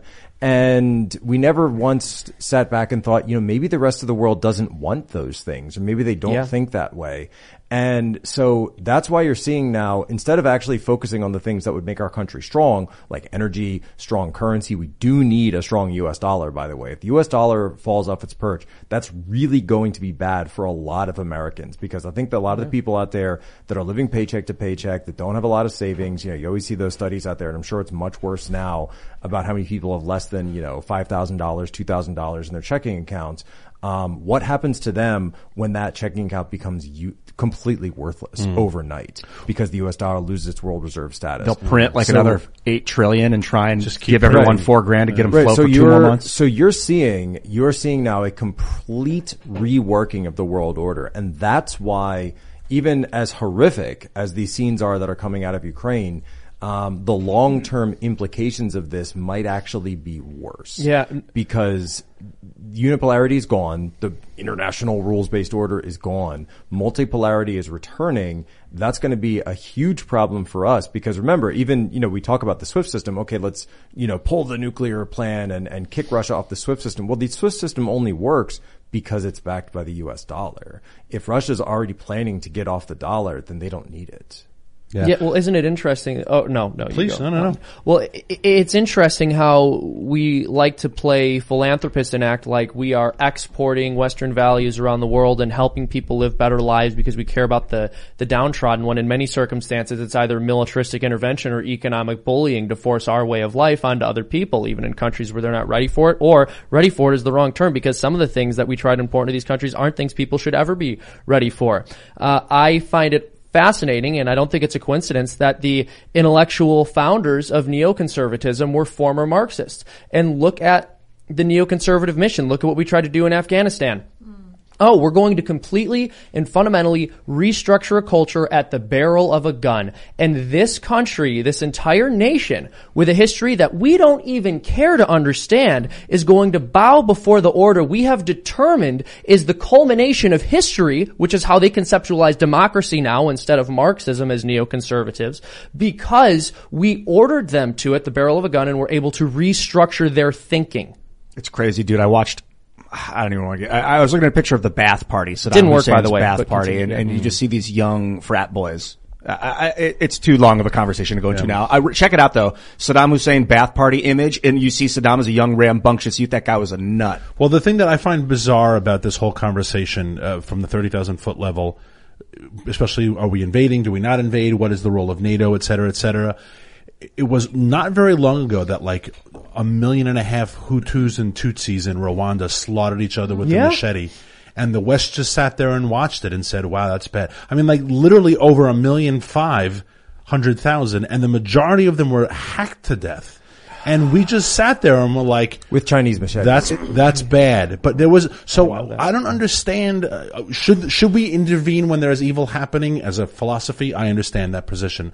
But we're ready to jump into the Ukraine, but no one wanted to go to Rwanda. So what's the difference? We're going to go to Super Chats. If you haven't already, smash that like button, nuke the like button, subscribe to the channel, share the show if you really like it, and head over to timcast.com.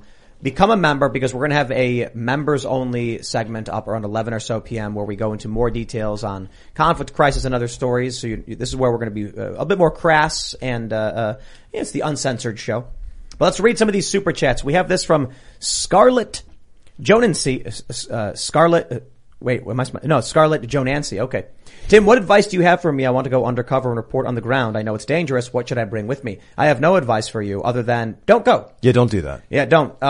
In order to enter conflict zones of this degree, you need a lot more experience. So, have you seen the Reddit threads, by the way? Of people like, I'm going. There's a whole subreddit of I think it's Ukraine volunteers or something. People, one guy was like, and I'm sure there's trolls in there, of course, but one guy was like, hey, are you allowed to bring weed into Ukraine? Because I have this bong that I got, but I don't want to break it. It's got residue in it. These stories. Maybe those people should go. Yeah. I'm kidding. Have you seen? What about Frank Lutz, who wants the focus groups? Basically like this. If you have to ask a question on the internet to somebody else about whether or not I should go, don't go. Or join the military. If don't you're go. Questioning you should, joining the military. I don't know, from your advice, if someone's questioning joining the military. Go help refugees. If you want to go and do something good right now and you don't have that training, go to Poland right now, help out with the refugees, send money to the charities that are, then the NGOs that are trying to be there. There's a lot of people that need help right now. Or join Frank Luntz's focus groups. Let me just point out, Scarlett Joe says go undercover.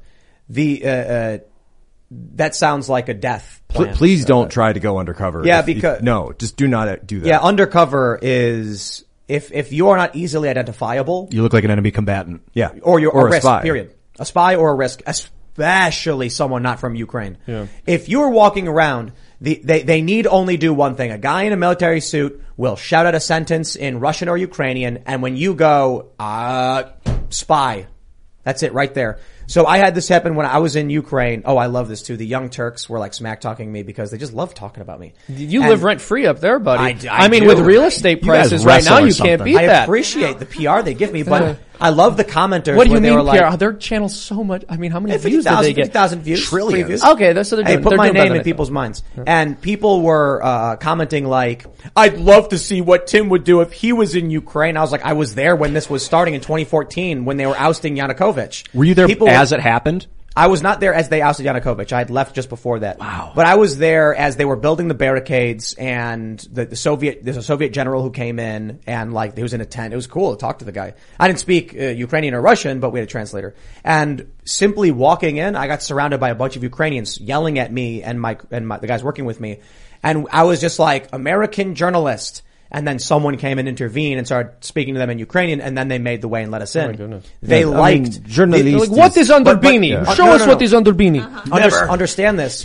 The Maidan protest, they called it Euro Maidan. They were very pro-West. So when they heard American journalist was there, they were like, this is what we need to get support from the West. Yeah. We need Americans here. Propaganda. And so they were like, oh, this is exciting. But it was ridiculously dangerous. There was sniper fire. People were getting shot. I was not there for that. I had left. I had come back, and I was fortunately not there when it got really bad with the Molotovs. But I got to go and witness the collapsed Lenin statue. People had like taken fragments of the statue. They took his head in his hand. Wow. People, I got to go into a Ukrainian government building that had been totally seized and occupied and ransacked. Someone like, that was, by the way, the only coup that was worse than that, of course, was January 6th. Yes, but I want to stress, okay, in history, the coup were like. But I want to stress this point. Yes, that one. By the time I had left and it had devolved into like full scale urban conflict, I was not there. Why? I am not going to I am not a war reporter. I do civil and urban conflict, which means up until that point, I was like, that's my limit. I've been on the ground in numerous countries. I rode in the back of this truck in Thailand during the yellow shirt, red shirt, the monarchists and parliamentarian protests. And there were bloodstains on the ground because someone in a motorcycle drove by and threw a grenade into it. We got in it after they scrubbed it clean. And then we rode down the street wearing body armor and helmets like these are the vehicles that get attacked. That was the extent to my capabilities in a conflict zone. When it comes to what's happening now in Ukraine, I don't have the experience, the skill, nor the courage to be in a firefight. Which, and by the way, if you're thinking... I mean, I shouldn't even say this, but if you're thinking I'm going to go by myself, right, you're already wrong. Yeah, just Anhalt, you're already wrong, right? You are not going to be going. And not only that, by the way, you're not going to be a help to yourself or others. You're going to be a detriment to others. You're going to be a detriment to people you're trying to help. You're going to be a hindrance, and you are going to get probably yourself killed and a lot of other people killed if they're trying to save you. Know your limits, man. Know your limits. So humility. So look, and by the way, and I'm just going to say this. I'm telling people to go and throw Molotov cocktails and run up in civilian clothes against a professional military with a mechanized armored vehicles with 14mm, 30mm cannons, right? You've seen the videos, right? Yeah, I'm sure we've all seen the videos now where the entire tree, people tried to hide behind trees because they thought this was like a Marvel movie or something and that the trees would protect you from cannon fire. No.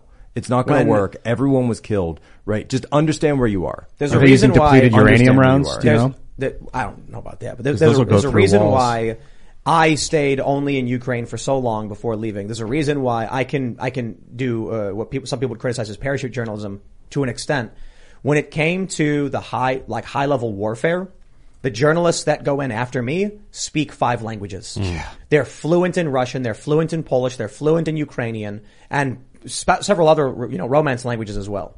So they go on the ground and they can communicate with anyone who approaches them. And they probably have a network. Keeps them alive. They probably already have a network established, right? I mean, they had plans for this and they have safe houses. These are people. Yeah. So the journalists that, eventually they go in that I remain in communication with as I leave. These are people who have already lived in the region. Mm. They've lived there for 2 or 3 years or they're from there.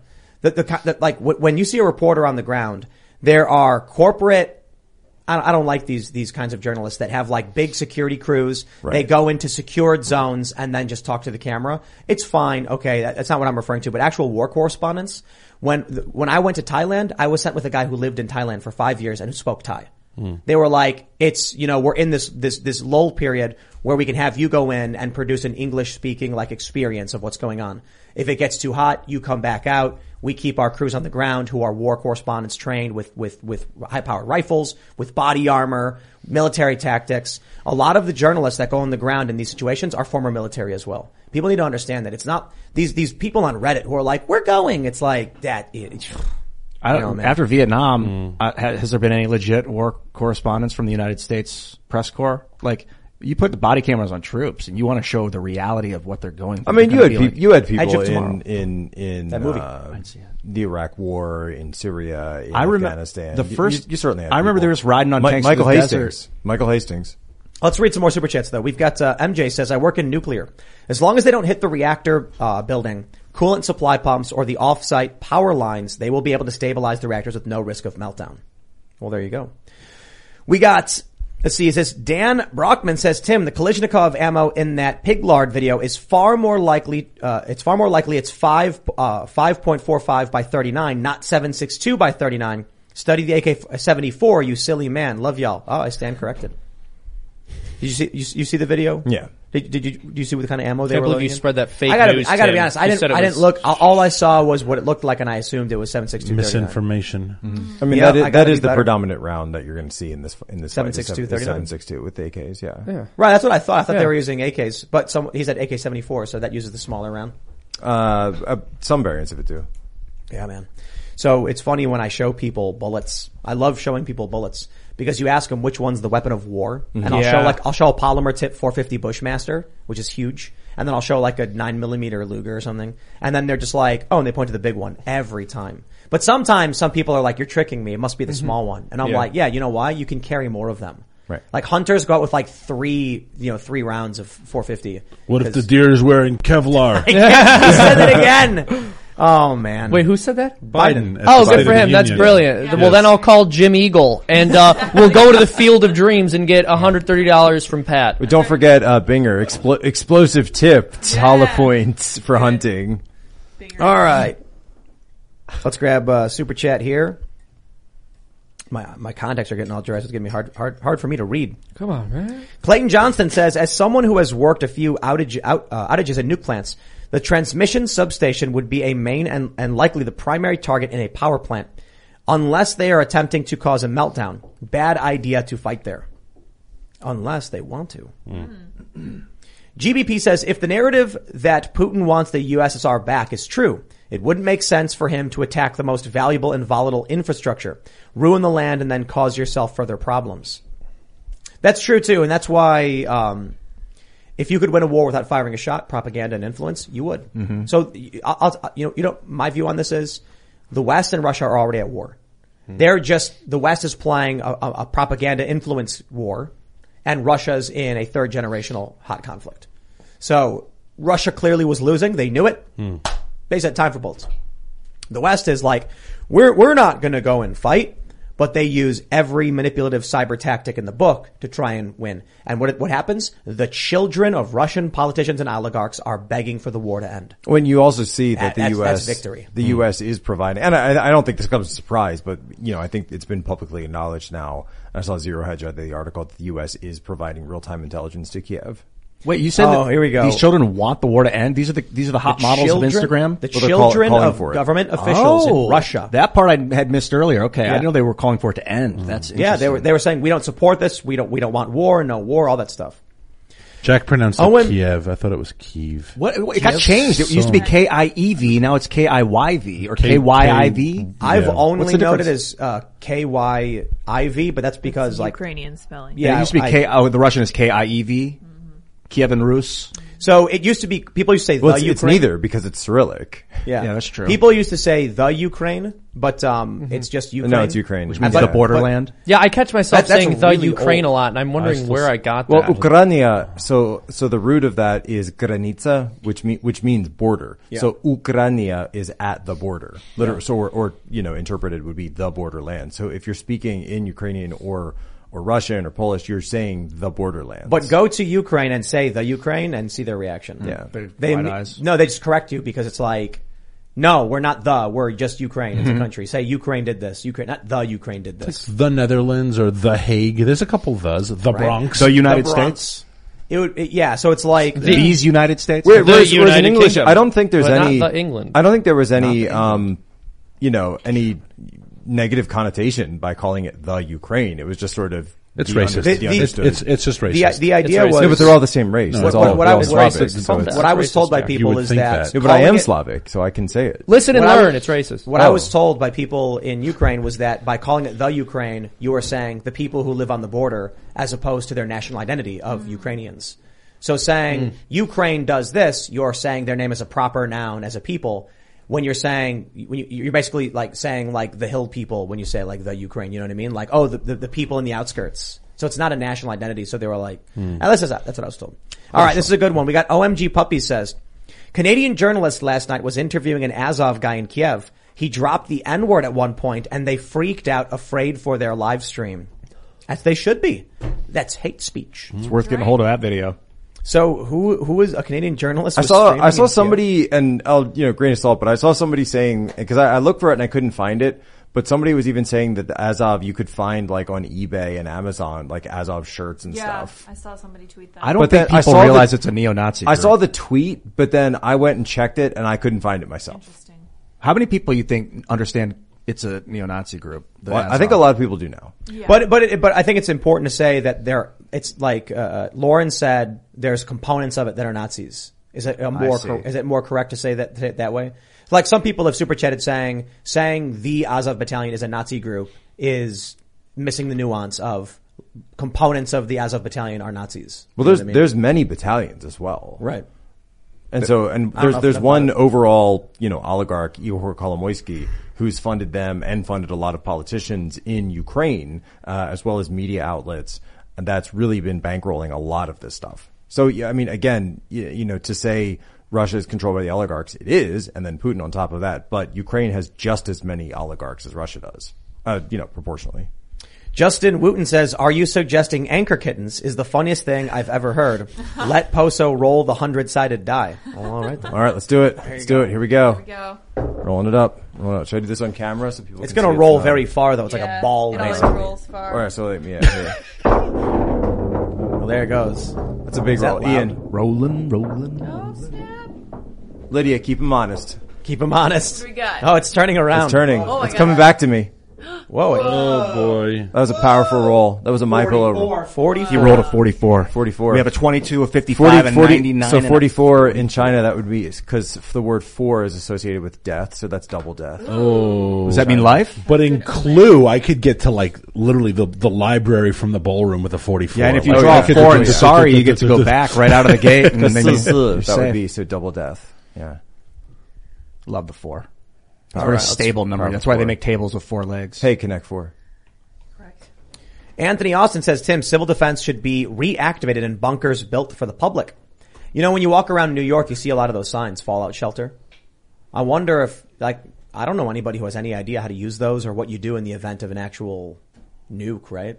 It's like I was saying before. We've forgotten sort of all the rules, all the where's the manual for Cold War?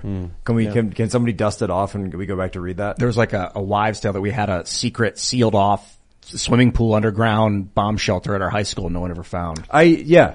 Did you guys have one too?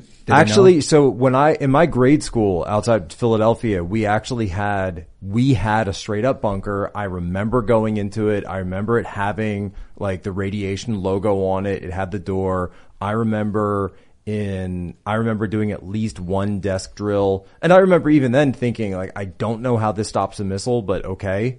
I guess the idea is if it hits the school, it stops the rubble. Or if the windows get blown out, you don't take it in the face. Right. So, shrapnel. But then in the 80s, if you were, which I am, if the propaganda in the 80s that this was all Reagan's fault. He was going to do this. All the little kids, please, Ronald Reagan, stop us. Stop the war. Let's read some more. We got GBP says, World Economic Forum wants us on crypto. Look up the World Economic Forum strategic intelligence web with blockchain linked to every aspect of life. I've been saying this, my friends. Let me tell you a story. Back in, I think it was 2016 or 17, I went to Davos because I have friends who were working in crypto, and the World Economic Forum at the time, they have peripheral events outside. So in Davos, the city, they have the World Economic Forum, which is highly secure. Then they have the entire city. It's like South by Southwest, basically. Like the entire city goes convention mode. Crypto was it. Oh, wow. Everyone was talking about it.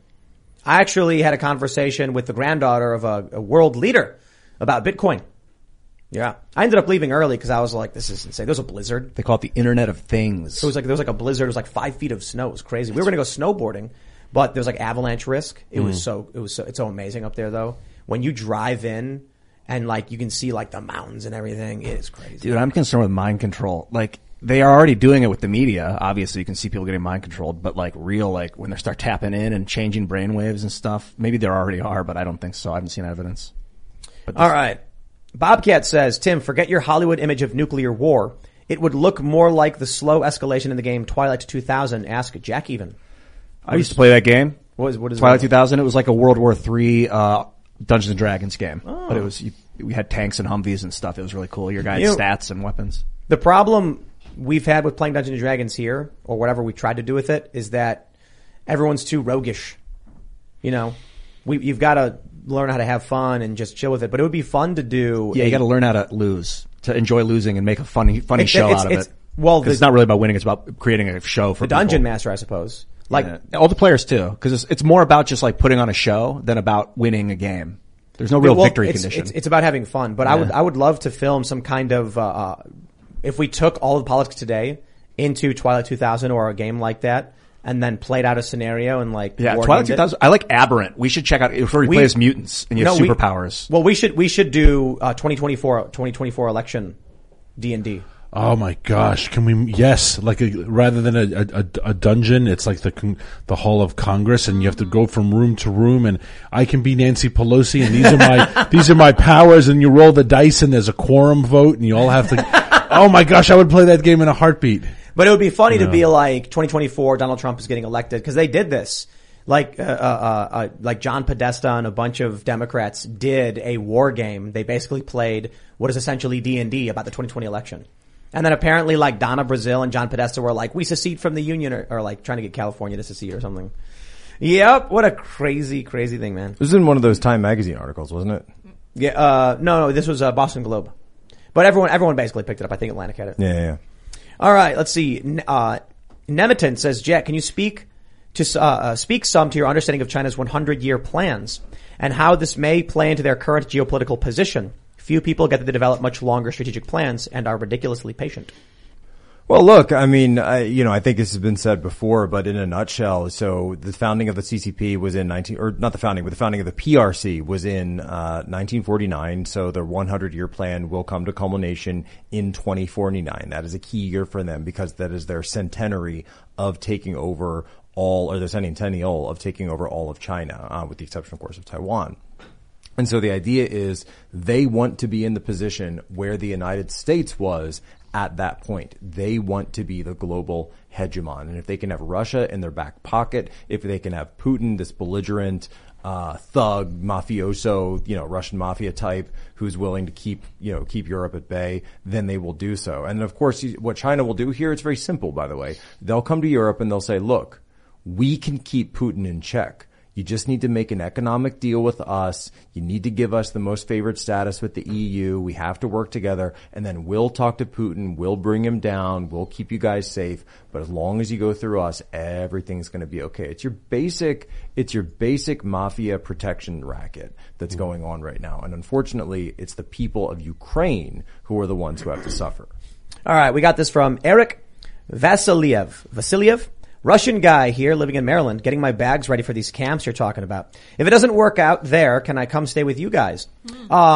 Rest assured, Russian Americans, if you are but a humble American or green card holder or just someone who is uninvolved but you are Russian, we will absolutely hide you beneath the floorboards. Yes. They can come and knock in and we'll just be like, I don't know what you're talking about. Anybody here? You ain't done nothing wrong, bro. That's right. Maybe that's why you're getting swatted. Maybe this is preemptive swatting. Oh, yeah. We already have Russians in our floorboards. Every time they come in, they just add. They don't want to be there, but we put them there anyway. The floorboards, yeah. We've heard you have Russians in your floorboards. In some just cats. You're Russian dressing. Just cats, officer. They're just cats. No. It's like I confess it's true, and they open it up, and there's cats everywhere, and the cops are like, Russian dressing. Hell, help us. You think they're going to change the name of Russian dressing to like freedom dressing? Probably. Like what they do with French fries? They were saying freedom fries. Vodka. Freedom Russian dressing. Mm-hmm. Oh, man. All right. Tanner Larson says, great show, guys. Dan, what do you think about hydrogen as an alternative way of storing energy? I'm currently working on a project regarding water electrolysis, and I'm curious if you have input. I'm not an expert on hydrogen. The only thing I would say is this. We've been talking about hydrogen as this amazing energy source for 60 years. If it was as good as we were hoping it would have come to fruition by now. I am a firm believer that the free market cannot keep good things off the market. Did you study Stanley Meyer's water car?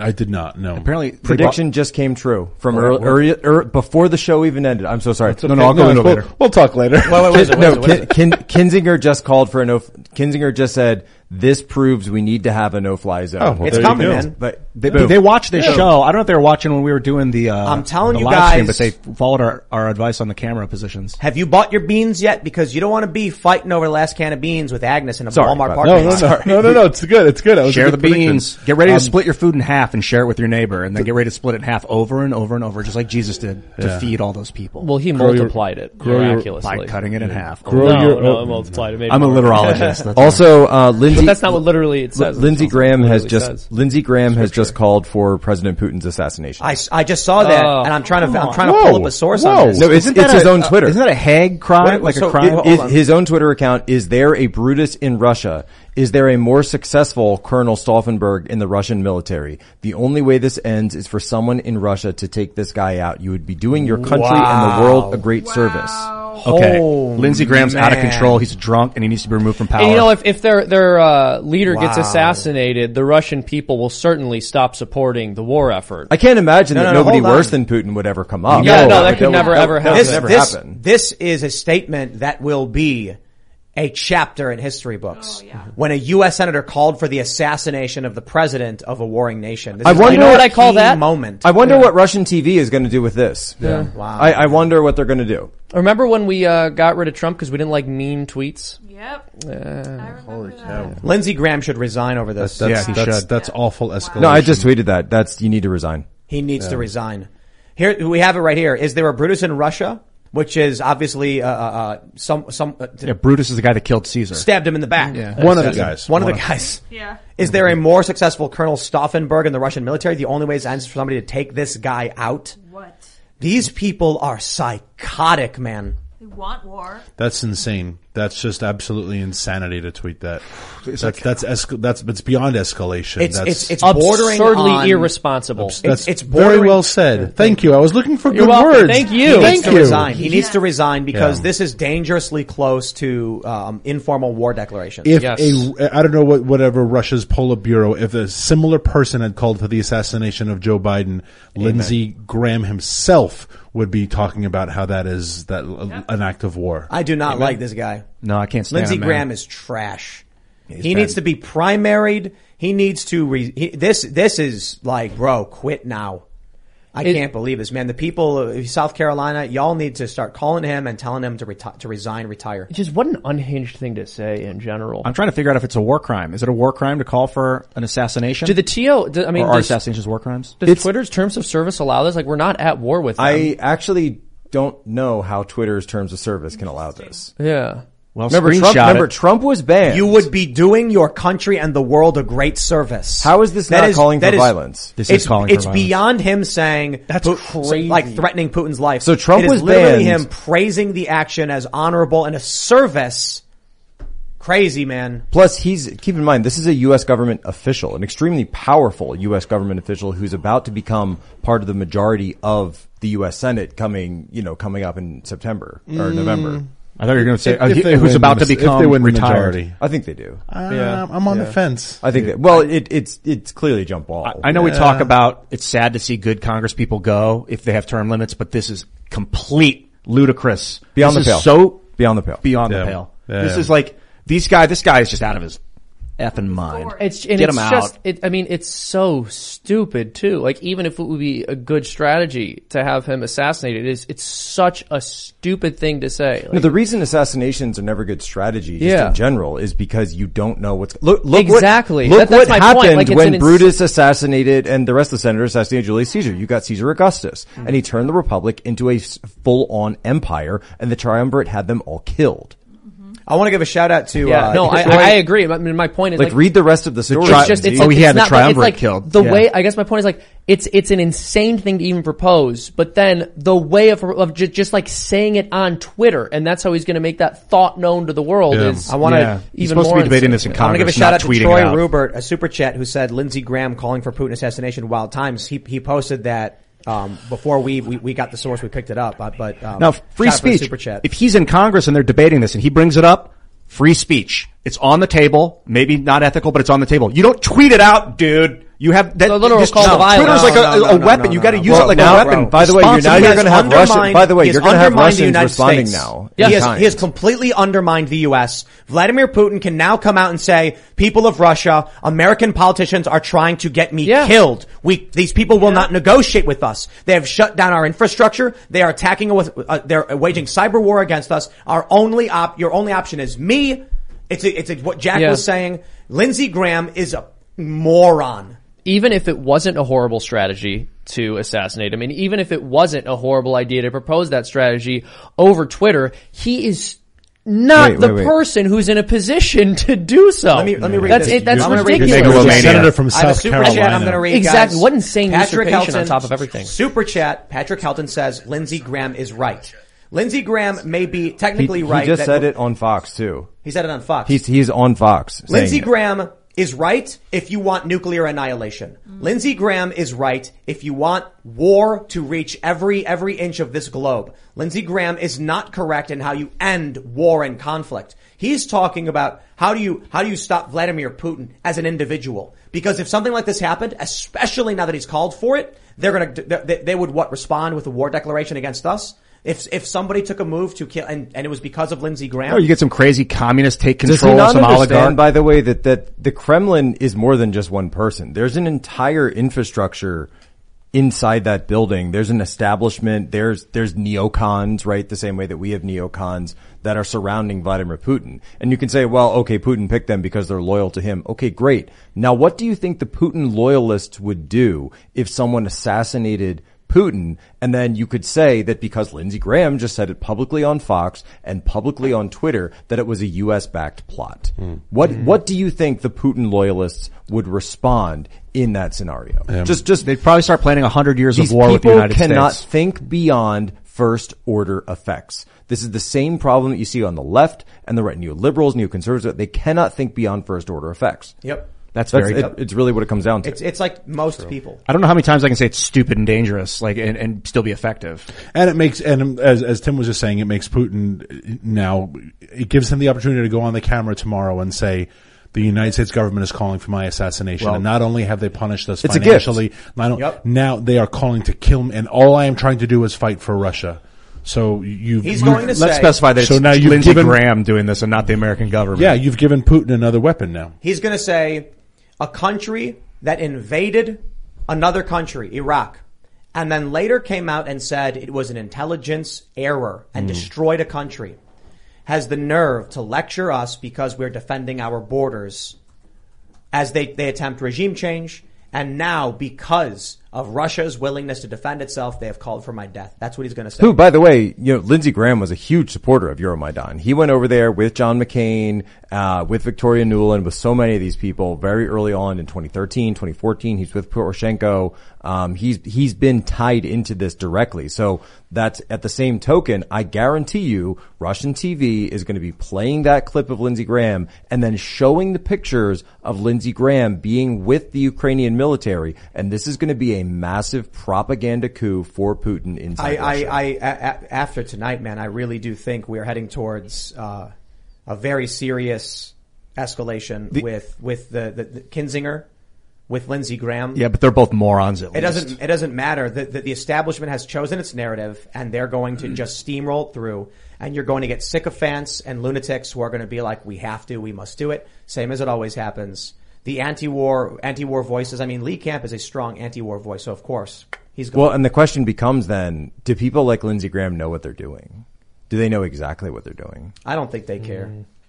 All right, let's do this. We're going to go to the member. We're going to record the member segment and go in more detail on a lot of what's going on. We have a couple stories we're going to cover. So smash the like button, subscribe to this channel, share the show with your friends, and you can go to timcast.com, become a member. We'll have that member segment up around 11 or so p.m. You can follow the show at TimcastIRL. You can follow me at Timcast, basically everywhere. You want to shout anything out, Jack? Yeah, follow us, Human Events Daily, Apple Podcasts, Spotify, wherever you get your podcasts, of course, because there is so much unrest going on in the world today, but you do not need to experience unrest. You can experience the best rest of your night, the best sleep of your whole the best lane well, to sleep in the whole wide world with mypillow.com/promo code. Beautiful. That was very nice. Daniel Turner, powerthefuture.com on social media, and Bristol Farm, Virginia at Instagram at Bristol Farm, Virginia. So cool. Take a break from all of this war talk and look at two men raising sheep. Puppies. It's a lovely sheep farm in Virginia, Bristol Farm, Virginia on Instagram. Follow us. We like people. My name is Seamus Coughlin. You can see my work at Freedom Tunes. We just released a cartoon making fun of Joe Biden's State of the Union today. I think you guys are really going to enjoy it. We're going to be releasing one next week on the military and its wonderful diversity requirements. And so I think you guys will like that too if you want to go over there and subscribe. Freedom Tunes. Thank you very much. And it's been great to chat with everyone. Likewise. Yeah, I have about 80 million things to say, but I'll just say this. I love you. I love you. No, I love you. I love you. Bye, everyone. Bye. This has been an insane night. Thank you all for tuning in. It's going to be a really great post show, I'm sure, as well. So if you're not already a member at timcast.com, go join us there. You can find me on Twitter and minds.com at Sour Patch Lids. We will see you all at timcast.com. Thanks for hanging out. We'll check you out in the member segment. Bye, guys. Spring, is that you? Warmer temps mean new Allbirds styles. Meet the Superlight Collection, the lightest ever shoes from Allbirds, now in fresh colors. These must-have travel shoes have a lighter-than-air feel and barely-there fit that made them the most packable shoes ever. That means more comfort and less baggage. Try the Superlight Tree Runner with a cushy foam midsole and breathable eucalyptus fiber upper. Plus, they're comfy right out of the box. So, what can you do in a Superlight shoe? What can't you do is the better question. And because they're super packable, the real question is, where are you taking them? Experience how Allbirds redefines comfort. Visit Allbirds.com and use code SUPER24 for a free pair of socks with a purchase of $48 or more. That's ALLBIRDS.com code SUPER24.